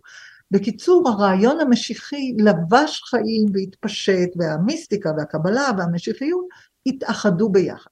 ואז הגיע הפיצוץ שקראו לו התנועה השבתאית, ורק אז אסרו ללמוד את הזוהר מגיל 40. הבנתי. ומה היה בתנועה השבתאית? היא פרצה אחרי האסון הגדול של פרעות ת"ח ות"ט, זה גזירות חמלניצקי 1648, 1649, ואז שבתאי צבי, שהיה תלמיד זוהר, מקובל ממעלה ראשונה, שלא הפסיק לקרוא זוהר כל היום וכל הלילה, אמר, עכשיו, הרגע, הגיעו חבלי משיח, כי כבר ראינו את החבלים, 744 קהילות נהרסו עד היסוד. והכריז על עצמו באזמיר uh, כמשיח. הכריז על עצמו כמשיח. וזה, בהתחלה לא ידעו מה זה אומר, חשבו עוד אחד, עוד משוגע, עוד משורר, עוד נביא, לא מתרגשים. אבל הוא אמר, אני באתי לשחרר את הנשים מהקללה של והוא ימשול בך. נשים מאוד התפעלו מזה, הוא היה הפמיניסט היהודי הראשון, אף אחד לא יודע את זה, הוא היה הפמיניסט הראשון בעולם. ב-1600, ממש בראשית המחצית השנייה של המאה ה-17, הוא בא ואמר באזמיר, אני, נשים יקרות, נשים עלובות, נשים אומללות, אני באתי לשחרר אתכם מחטאו של האדם הראשון, כי אני באתי להחזיר את העולם לגן עדן שלפני החטא. אני רוצה לתת לכם תורה מגן עדן, שאין בה טוב ורע, יש בה רק טוב. אין בה חטא ועונש, יש בה רק חסד. הוא היה אדם עם פנטזיות. ואלפים הלכו אחריו, כי היה לו קול יפה, והוא קרא את ספר הזוהר, והוא שר את מגילת איכה. ואנשים שהיו תחת הזוועה הנוראה של אובדן אלפי אנשים בעקבות פרעות חמלניצקי, חיפשו נחמה, והוא הציע נחמה. ואז הרבנים החרימו אותו, ואמרו, אל תגיד לנו שאתה בא לשנות את המצוות, להפוך אותם מרע לטוב או מטוב לרע, אף אחד לא נוגע במצוות, אף אחד לא נוגע בהלכות, והוא אמר, אני באתי לעולם כדי לחזור לגן עדן שלפני החטא. הוא הפחיד את הרבנים, והם החרימו אותו, ואז הם אמרו שאסור לקרוא ספרי קבלה. רק אז, רק במאה ה-17. אתה okay. אוקיי. מבין? זה מעולם קודם זה, לא... זה תגובת נגד בעצם לתנועת השבתאות ול... לגמרי, ל... רק, okay. אוקיי. רק לזה, כן. קודם לא אמ, היה... ממש עוד 2-3 אה, שאלות. אמ, ייס חי, אני מקווה שאני קורא את שמו נכון, איך את מסכמת את הזמן כחברת סגל באוניברסיטה העברית? האם יצא לך לחוות קשיים מול מחלקות אחרות באוניברסיטה? והאם היית עדה למאבק כלשהו, במידה ובכלל התקיים, על תקציבים מול החוגים למדעים מדויקים? התשובה שלי לא ולא ולא, אין לי שום, אין לי שום התנסות מהסוג הזה ששאל השואל. לא הייתי במקום של מאבקי תקציב, או גם לא שום דבר אחר שהוא אמר. אוקיי. זה, זה סוג התנסות שלא לא היה חלק מה... לא היה חלק באופן כללי באקדמיה, את יודעת, אני, אני אה, תמיד דמיינתי שיש, או לפחות זה ככה נראה בתקשורת הישראלית ובמדיה החברתית, שיש אה, בוז גדול למדעי הרוח, אה, תוך הערצה גלויה למדעים המדויקים על תרומתם לחברה. באוניברסיטה העברית מתקיים איזשהו מתח כזה? לא. אוקיי. ממש לא. יש מקום חשוב למדעי הרוח, ויש מקום חשוב למדעי הטבע, ויש מקום חשוב למדעי החברה. הפקולטות לא נאבקות זו בזו, זה בכלל, זה שיח לא נכון וזה רושם לא נכון. כל פקולטה יש לה מקום, ולכל פקולטה יש תפקיד אחר לגמרי. מדעי הטבע חוקרת את כל מה שהאדם לא עשה. את המינרלים, את הגיאוגרפיה, את האוויר, את הכוכבים, כל מה שהאדם לא עשה, אם אתה רוצה את הבריאה, כל מה שלא אנחנו עשינו, אנחנו רוצים לחקור ולהתחקות ולהבין בדרך המקסימלית את חוקי הטבע או את חוקי הבריאה, את המשמעות המתמטית שלהם, את, המשמעות, את הדברים שאנחנו יכולים להוסיף לטובתנו, ואנחנו הולכים וצוברים דעת בכל מאה ומאה בתחום הזה. לעומת זאת, מדעי הרוח עוסקים אך ורק במה שבני האדם יצרו. אין פה שום ניגוד, אלה עוסקים במה שבני אדם לא יצרו, מפענחים, ממשיגים, מקדמים, מצרפים, עושים דברים נפלאים. אנחנו עוסקים בכל מה שבני האדם יצרו, מהאדם הראשון שכתב, נגיד בלוח טין בשומר או בהירוגליפים במצרים לפני, ארבע, אה, לפני חמשת אלפים שנה. זה, אלה דברים מופלאים, זה. האלף השלישי לפני הספירה. יש לך תיעוד אנושי עשיר על יצירה, על חברה, על דת, על מוות, על אומנות. אין קץ, אתה יודע, שייקספיר אמר, מכל הפלאים כולם מופלא מכל הוא האדם. זה נכון, מדעי הרוח עוסקים בדיוק בזה. מכל הפלאים כולם מופלא מכל הוא האדם. והאדם יצר, הוא יצר שירה, והוא יצר מוזיקה, והוא יצר תיאטרון, והוא יצר מחזות, והוא יצר ספרות, והוא יצר משפט, והוא יצר הנהגה ומלחמה, כל, כל מעשי האדם הם נושא למחקר, אנחנו מעמיקים להבין ואנחנו מקדמים את העולם במידה רבה, בלי מדעי הרוח לא היה חירות ולא הייתה דמוקרטיה ולא היה הפרדת רשויות ולא הייתה פילוסופיה ולא הייתה מוזיקה. מדעי הרוח הם בעלי חשיבות עצומה, גם לא הייתה ספרות בלעדיהם. כן. כל הסופרים הגדולים שלנו הם חלק מלימוד מדעי הרוח. אה, מני פינטו שואל, אני לא יודע אם זה בכלל אה, תחום שאת מכירה או יודעת, אבל אני אשאל בכל זאת, אה, מהם הפרטים בביוגרפיה של הרבי מלובביץ' שאנחנו לא יודעים, כאלה שדאגו להצניע, והאם בתקופה שהוא למד בסורבון הוא שמר על אורח חיים דתי גם כלפי חוץ? אני חושבת שהרבי מלובביץ' נחקר יותר מכל דמות דתית במאה העשרים. אני לא חושבת שיש דקה אחת מחייו שלא נחשפה ולא נחקרה. הוא היה תמיד אדם שומר מצוות, הוא לא היה אה, אדמו"ר חסידי כשהוא למד הנדסה בגרמניה או בצרפת. אבל אין לנו שום יסוד להניח שהוא אי פעם היה אדם שאיננו שומר מצוות, הוא היה חלק מדורות של דורות של משפחות שומרות מצוות, ושמירת מצוות לא הפריע אף פעם ליהודי ללמוד בשום מקום. אבל אני אומרת שוב, יש בלי סוף מחקרים על הרבי מלובביץ', על כל היבט של חייו, בין השאר תלמידי דוקטור אלון דהן כתב עליו, תל... יש, יש כמובן, לא לבד, יש הרבה אנשים שכתבו על חב"ד, כתבה דוקטור לאה אורן, כתב, כתב פרופסור דוב שוורץ, יש באמת בלי סוף כתב. אני, אני, אני רוצה אה, רק לשאול אותך על, אה, על הרבי מלובביץ', אה, את, את זכית בתקופת חייך לראות את התנועה שהכריזה עליו כמשיח, ואחרי מותו, לפחות לפי מה שאני רואה, אפילו בפרסומים הרשמיים ובאתר חב"ד, התנועה הזאת דעכה. מה חשבת על זה בזמן אמת כשראית את זה? חשבתי עד כמה הדגם היהודי שהמשיח בא כאשר המקדש נחרב, חי וקיים בכל מאה מחדש. למה התחילה המשיחיות החב"דית? הרי לא התחילה יש מאין, היא התחילה כדי למסגר את האסון הגדול של השואה. כאשר לגבי אדם מאמין שנוכחות אלוהים בחייו היא דבר של יום יום וכל הזמן. מוכרחים לתת איזושהי תשובה על השאלה על מה עשה לנו ככה, כלומר, למה לא הציל אותנו, למה נתן לנו להיכלות בהמונינו, במיליונינו, ילדים וזקנים וטף, אנשים שלא חטאו. כלומר, האסון של השואה, הדרך להתמודד איתו, הייתה על פי הדרך היהודית, המשיח נולד כשהמקדש נחרב. חב"ד, לא רק הרבי מלובביץ', אלא החותן שלו, רבי יוסף יצחק, התמודדו עם האסון הגדול של השואה, שמבחינתם היה המשך רציף לאסון הגדול של מלחמת העולם הראשונה. כי היהודים נהרגו בעשור השני של המאה ה-20, שזה מלחמת העולם הראשונה, ובעשור השלישי, שהיו פרעות ופוגרומים ורדיפות. מלחמת העולם התחילה בעשור הרביעי, ב-39. האוכלוסייה הגדולה של חב"ד הייתה ברוסיה, בבלורוסיה, באוקראינה, בריגה, בלטביה. כלומר, הקהל שלהם, הקהילה שלהם, שהיו מפוזרים על פני כל מזרח אירופה, היה חלק גדול מהאנשים שנהרגו ונרצחו ונכחדו בשואה. הרבי מלובביץ' וחותנו הגיעו לארצות הברית והחליטו מיד, ממש, אבל זה תוך כדי השואה, זה מוכרחים להגיד לזכותם, שהם פועלים בכל דרך שהיא להפוך את הצרה לצוהר, כלומר לתת המשגה חדשה לאסון הגדול, לתת תקווה. הרעיון המשיחי תמיד הוא עוגן של תקווה כאשר המציאות משקרת ומתעללת ויורדת וכן הלאה. אז חב"ד בשנים של השואה עשתה מאמץ אדיר לנחם את החסידים ולהגיד להם, זה לא רק חבלי משיח איומים, מה קורה בסוף חבלי לידה? נולד תינוק, בסוף חבלי משיח, נולד משיח.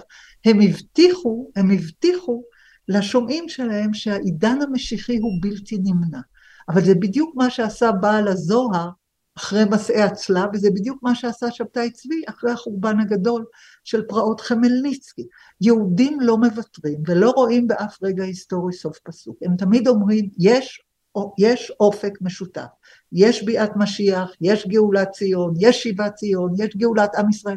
מאז ספר דברים, שאלוהים אומר, אני לא אשכח אתכם ואני אגאל אתכם, היהודים מאמינים בעתיד משיחי משותף שקוראים לו גאולה. את, המנהיגים... את, את, את יודעת, אני, אני מקשיב לך, אה, רחל, ואת מדברת על זה בצורה מאוד אה, אה, משקיפה מהצד. זאת אומרת, את נותנת... אה, את, את נותנת את הפרספקטיבה שלך כמעט כ, כחוקרת אנתרופולוגית שמסתכלת על תרבות ואומרת, זה מה שהתרבות הזאת עושה, זה, ה, זה ה-DNA שלה, ככה היא מתנהגת. אין לך על זה שיפוט אה, לא מוסרי ולא דתי או אמוני, אלא זה פשוט ככה. זה, אני, אני מדייק בהבחנה הזאת? אני מתעדת את ההיסטוריה הכתובה, אני לא אנתרופולוגית, אני לא עוסקת באנתרופולוגיה, אני עוסקת בטקסטים. אני מתעדת, על פי מיטב הדיוק המחקרי האפשרי לי, את הביטויים האנושיים של העם היהודי בכל מאה ומאה, ובאופן מיוחד בעיתות של צרה ומשבר. כי כל המיסטיקה תמיד מתחילה מחורבן. ספרות ההיכלות נוצרה אחרי חורבן בית שני. הרעיון של המשיח הנוקם בספרות ההיכלות, ראשיתו אחרי חורבן בית שני והמאבק הנורא במרד של בית"ר, כן, במאה השנייה. הטרגדיה הגדולה של מדרשי הגאולה, זה היה סוף האלף הראשון, וממנה ינק בעל הזוהר, את המושגים האלה. אנחנו היינו עם שהגלות הטביעה בו את חותמה, החורבן והגלות והרדיפות והפוגרומים. הטרגדיה של ההיסטוריה שלנו, שרבים היום לא אוהבים את הצד הזה, אבל זאת עובדה. בכל מאה ומאה אתה יכול להגיד מתי הדברים האיומים קרו, בין אם זה פוגרומים ועלילות דם, ובין אם זה מסעי הצלב, ובין אם זה גזרות חמלניצקי או מלחמת העולם הראשונה והשנייה. ההנהגה הייתה מוכרחה לעמוד על האופק המשיחי שאומר זה לא סוף הדרך, ודווקא הדימוי של חבלי לידה שבסופם נולד תינוק, שמקביל לחבלי משיח שבסופם נולד משיח, היה בו נחמה עצומה בדטרמיניזם המוחלט שלו. זה היה הבסיס של המיסטיקה, האמונה שלא ייתכן שאלוהים יפקיר אותנו כן. לאובדן וכיליון ורדיפות, ולכן המשיחיות הייתה בעלת משמעות אדירה כשלא הייתה לנו מדינה, כשהיינו חלשים ונרדפים. את, את, את, אה, את יודעת, את, את מתארת את זה אה, בעצם כ... כ construct, כאיזשהו מבנה תרבותי אנושי, שיש לו מטרה מאוד מאוד פונקציונלית, לשמור את הקהילה מאוחדת, לשמור אותה אופטימית, לא כדברי אלוהים חיים, לא בתור משהו שהוא אה, אה, מעבר, אלא, אלא אינסטרומנטלי כמעט. זה גם וגם. מבחינתם הבסיס הוא דברי אלוהים חיים בספר דברים, שהוא מבטיח שאלוהים אומר, אני אקבץ אתכם מכל קצות הארץ, אני אביא אתכם על כנפי נשרים. התשתית של הרעיון המשיחי... אבל, רחל, סליחה, אני לא שאלתי מבחינתם, אני שאלתי מה דעתך, מה, מה מבחינתך? תראה, אני לא שייכת לא למיסטיקאים ולא למשיחיים. אני קוראת את הטקסטים של המקובלים, המיסטיקאים, okay. אוקיי. בעלי המכלות, המשיחיים, זה ההיסטוריה היהודית. אני okay. כן. לא שייכת למשיחיים או למקובלים, אני שייכת לחוקרים של הרעיון המשיחי והקבלה והמיסטיקה וכל מה שיהודים יצרו. מבחינתי, הנרדפים יצרו יצירה מיסטית משיחית אדירה בעלת עוצמה. ואני רק אוסיף שהיה לזה צידוק, והיה לזה טעם, והיה לזה הרבה פונקציונליות, כאשר אתה הנרדף, בוודאי, האומלל, בוודאי. אבל, אבל, והאבל הזה חשוב לי, היום מי שרוצה לחדש את הרעיון המשיחי הוא אוויל משריש, לא פחות מזה. אוקיי. אסור היום, אסור היום, אפילו במילה אחת, להגיד שאנחנו בעידן משיחי, או שמי שיש לו נשק לא יכול להגיד שהוא גם הנרדף שזקוק לגאולה משיחית. זה, זה שוב חוזר לעניין האינסטרומנטלי, את אומרת, בעידן שבו אתה מחזיק בנשק גרעיני, להעמיד, זה, זה, זה פשוט פוטנציאל כן. לחורבן נוראי. נכון, okay. אוקיי. נכון, הרעיון המשיחי הוא חיוני בשעה של גלות, רדיפה ואסון. כן. ברגע כן, כן. שאתה בעל כוח, מדינה ריבונית, צבא, נשק אטומי, להשתמש ברעיון המשיחי בכל צורה שהיא, כדי להצדיק משהו, זו שערורייה וזה בגידה בכל ההיסטוריה היהודית. Okay. כל הרעיון המיסטי-משיחי זה היה כוחם של המובסים והנרדפים והאומללים, לא כוחם של הריבוניים, בעלי הנשק ובעלי הריבונות. יפה. Uh, יש לי שאלה אחרונה, נתנאל חלפו ברנדל שאל כמה שאלות, אבל דווקא האחרונה מביניהן עניינה אותי הכי הרבה. האם חולדה הייתה נביאה? למה הוא בכלל שואל את זה? כי יש... אה, אה, חולדה התבקשה להתנבא, החכמים אומרים, בשעה שירמיהו לא היה, אז ביקשו את חולדה. בוא נגיד, היא, היא נחשבת, היא נמנית בין הנביאות, אבל החז"ל מאוד לא אהבו נשים נביאות, והיו עסוקות, עסוקים בלהשפיל אותם וללעוג להם ולהקטין אותם. חז"ל, היחס של חז"ל לנשים בדרך כלל הוא משפיל ורע מאוד, אפשר לראות את הפרטים ב, אה, במסכת מגילה, פשוט נורא. דבורה זה מלשון זיבורית, חולדה כמו, אה, כמו קרקשתא, כמו, אה, אתה יודע, חיה רעה שמפיצה כן. מחלות. כל זיבור, זיבורית זה זבל, זה הדבר כן, הכי כן, כן. חז"ל עסקו בהקטנה של נשים. עכשיו, המקרא אומר שחולדה התנבאה, שדבורה התנבאה, שמרים הייתה נביאה. אבל לגבי חז"ל, נשים נביאות לא היה משהו שראוי להעלות על נס, קל וחומר להרשות לנשים בנות זמנם ללמוד או להתנבא או להיות בעלות אה, מעמד ומשמעות. אוקיי. Okay. ואת חושבת שהיא הייתה נביאה? זאת אומרת, היא מבחינתך נספרת כנביאה?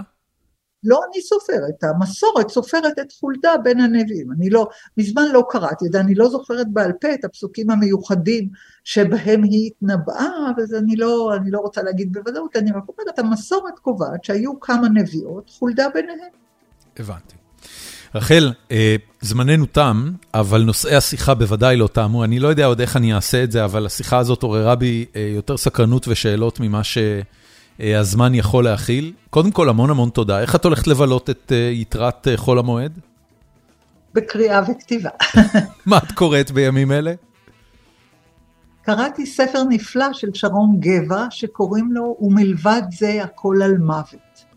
זה על המעבר בין, התקומה, בין השואה לתקומה בקיבוץ לוחמי הגטאות. הספר הוא ביוגרפיה על יצחק אנטק צוקרמן וציוויה לובטקין, שהיו אה, מנהיגי מרד גטו ורשה וניצלו והגיעו לארץ, והיו עסוקים בתקומה ובהנצחה. מבחינתי זה ספר מאוד מאוד מעניין. ומה את כותבת בימים אלה? אה, לא, לא כותבת שום דבר גדול, רק אה, משלימה הערות והגהות. הבנתי. הספר האחרון שכתבתי היה סבתא לא ידעה קרוא וכתוב, על ההיסטוריה של נשים שהודרו מהאפשרות ללמוד. הבנתי. רחל אליאור, פרופסור רחל אליאור, תודה רבה רבה לך, אה, חג שמח, אה, ו, ובאמת, רק תמשיכי, אני, אני, אני כולי משתאה מהשיחה הזאת, אה, אז אני ממש מודה לך עליה. אני מודה לך ומאחלת לך מועדים לשמחה. תודה.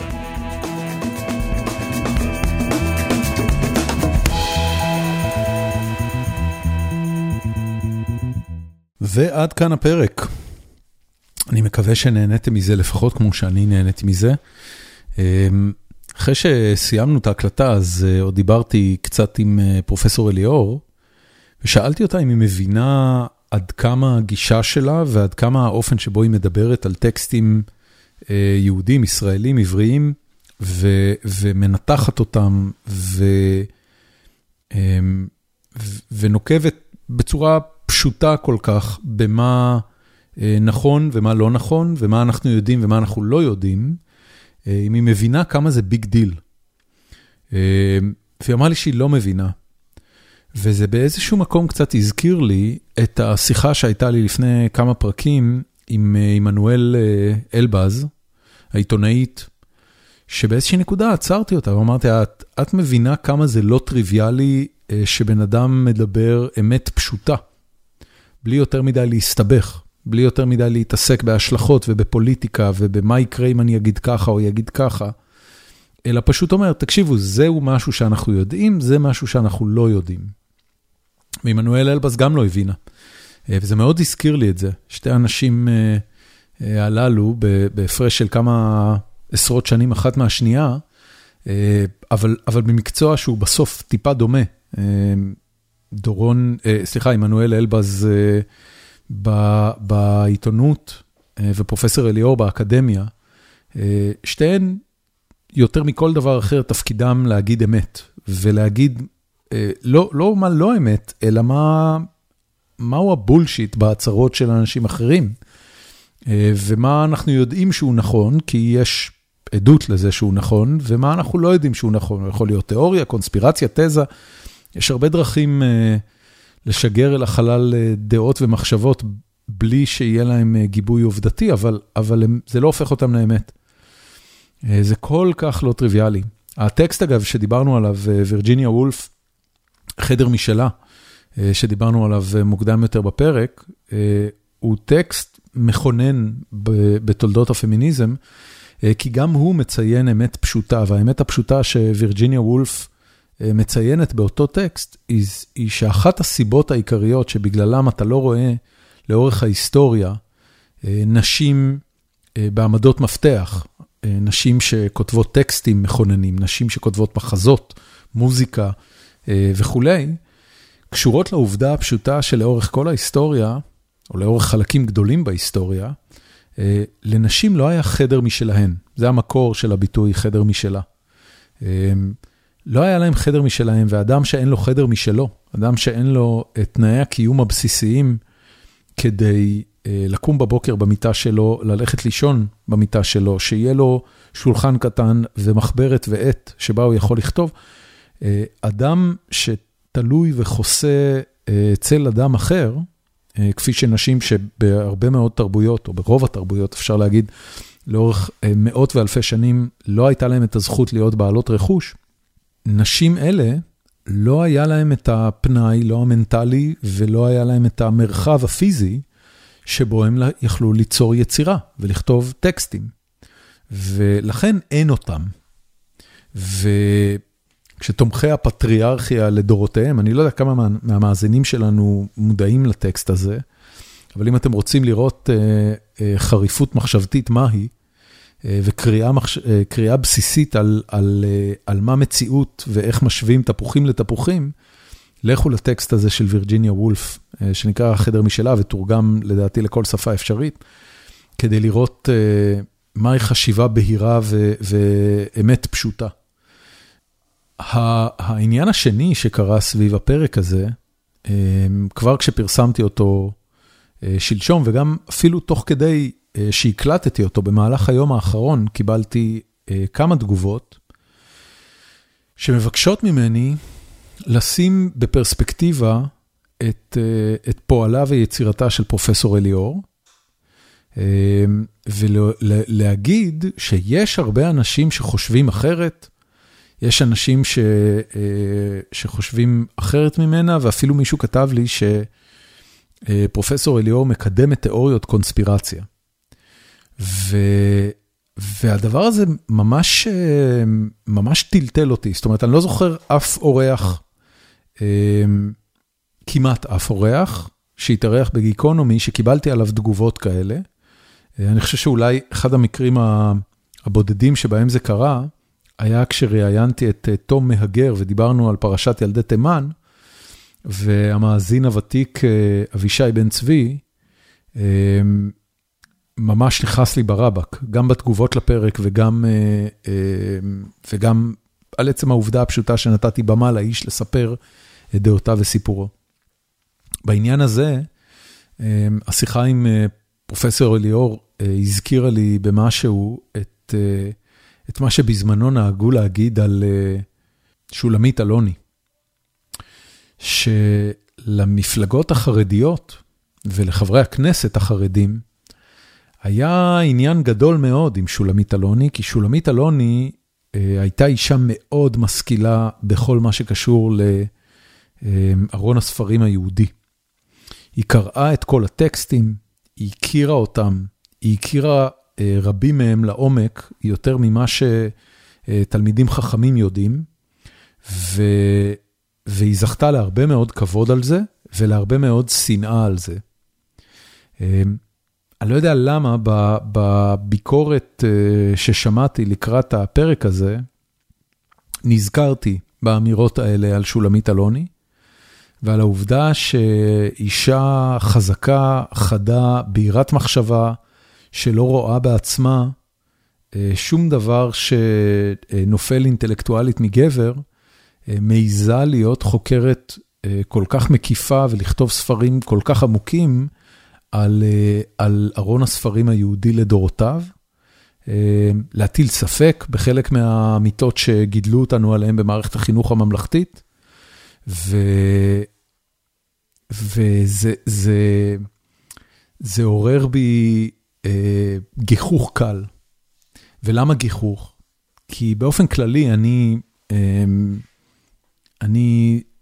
מקבל אה, תחושת גירוד ועקצוץ קלה כשאני שומע אנשים שמנכסים לעצמם טקסטים.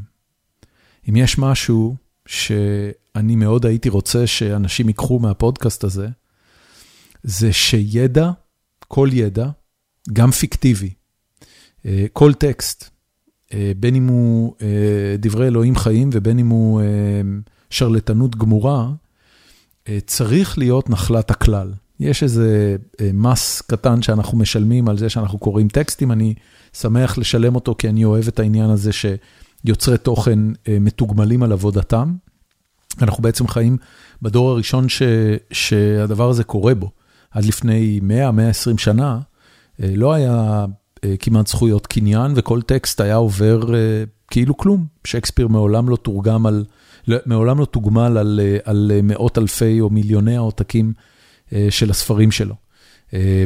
אבל מלבד המס הקטן הזה שאנחנו משלמים על זה שאנחנו קונים ספרים, כדי לתמוך ביוצרים, טקסט צריך להיות חופשי וכל אחד אמור להיות מסוגל וראוי שיוכל לקרוא כל טקסט ולהעביר ביקורת על כל טקסט. זה אחד מהיסודות העיקריים של חברות ליברליות וחברות שדוגלות בחופש. חופש ביטוי, חופש ביטוי, חופש דעה, החופש להתווכח, החופש לא לקבל על עצמך דעה של מישהו. אני מהבחינה הזאת מצדד באופן מלא בזכותם של אנשי כדור הארץ השטוח או מתנגדי החיסונים, לנסות להפיץ את דעותיהם בכל מקום, ועם זאת, אני חושב שגם צריך שלכל אחד תהיה את היכולת לחשוב ביקורתית ולנתח בעצמו, וכן להבדיל בין דעה שיש בה ערך לבין דעה של אדם שלא מבסס אותה על מדע. זאת אומרת, העובדה שבעיניי לכל דעה יש מקום, לא אומרת שכל הדעות שוות. יש היררכיה בין דעות, יש דעות שהן יותר חזקות ויש דעות שהן פחות חזקות, יש דעות שמבוססות, שמאחוריהן מבוססת אמת מדעית, ויש דעות שהן סתם נפיחה של מישהו ברשת חברתית. אבל לכולם יש את הזכות לדעה שלהם ולקריאת הטקסטים שלהם, וההיסטוריה והציבורים השונים שיקבלו את הטקסטים האלה, יחליטו אם זה מקובל עליהם או לא, ובאופן כללי, כדאי לא להיות אידיוט. ובמחשבה הזאת, באמצע חג החירות, החירות לא להיות אידיוט, אני אברך אתכם בשארית חופש שמח, תודה שהאזנתם לפרק הזה, ונתראה בפרק הבא.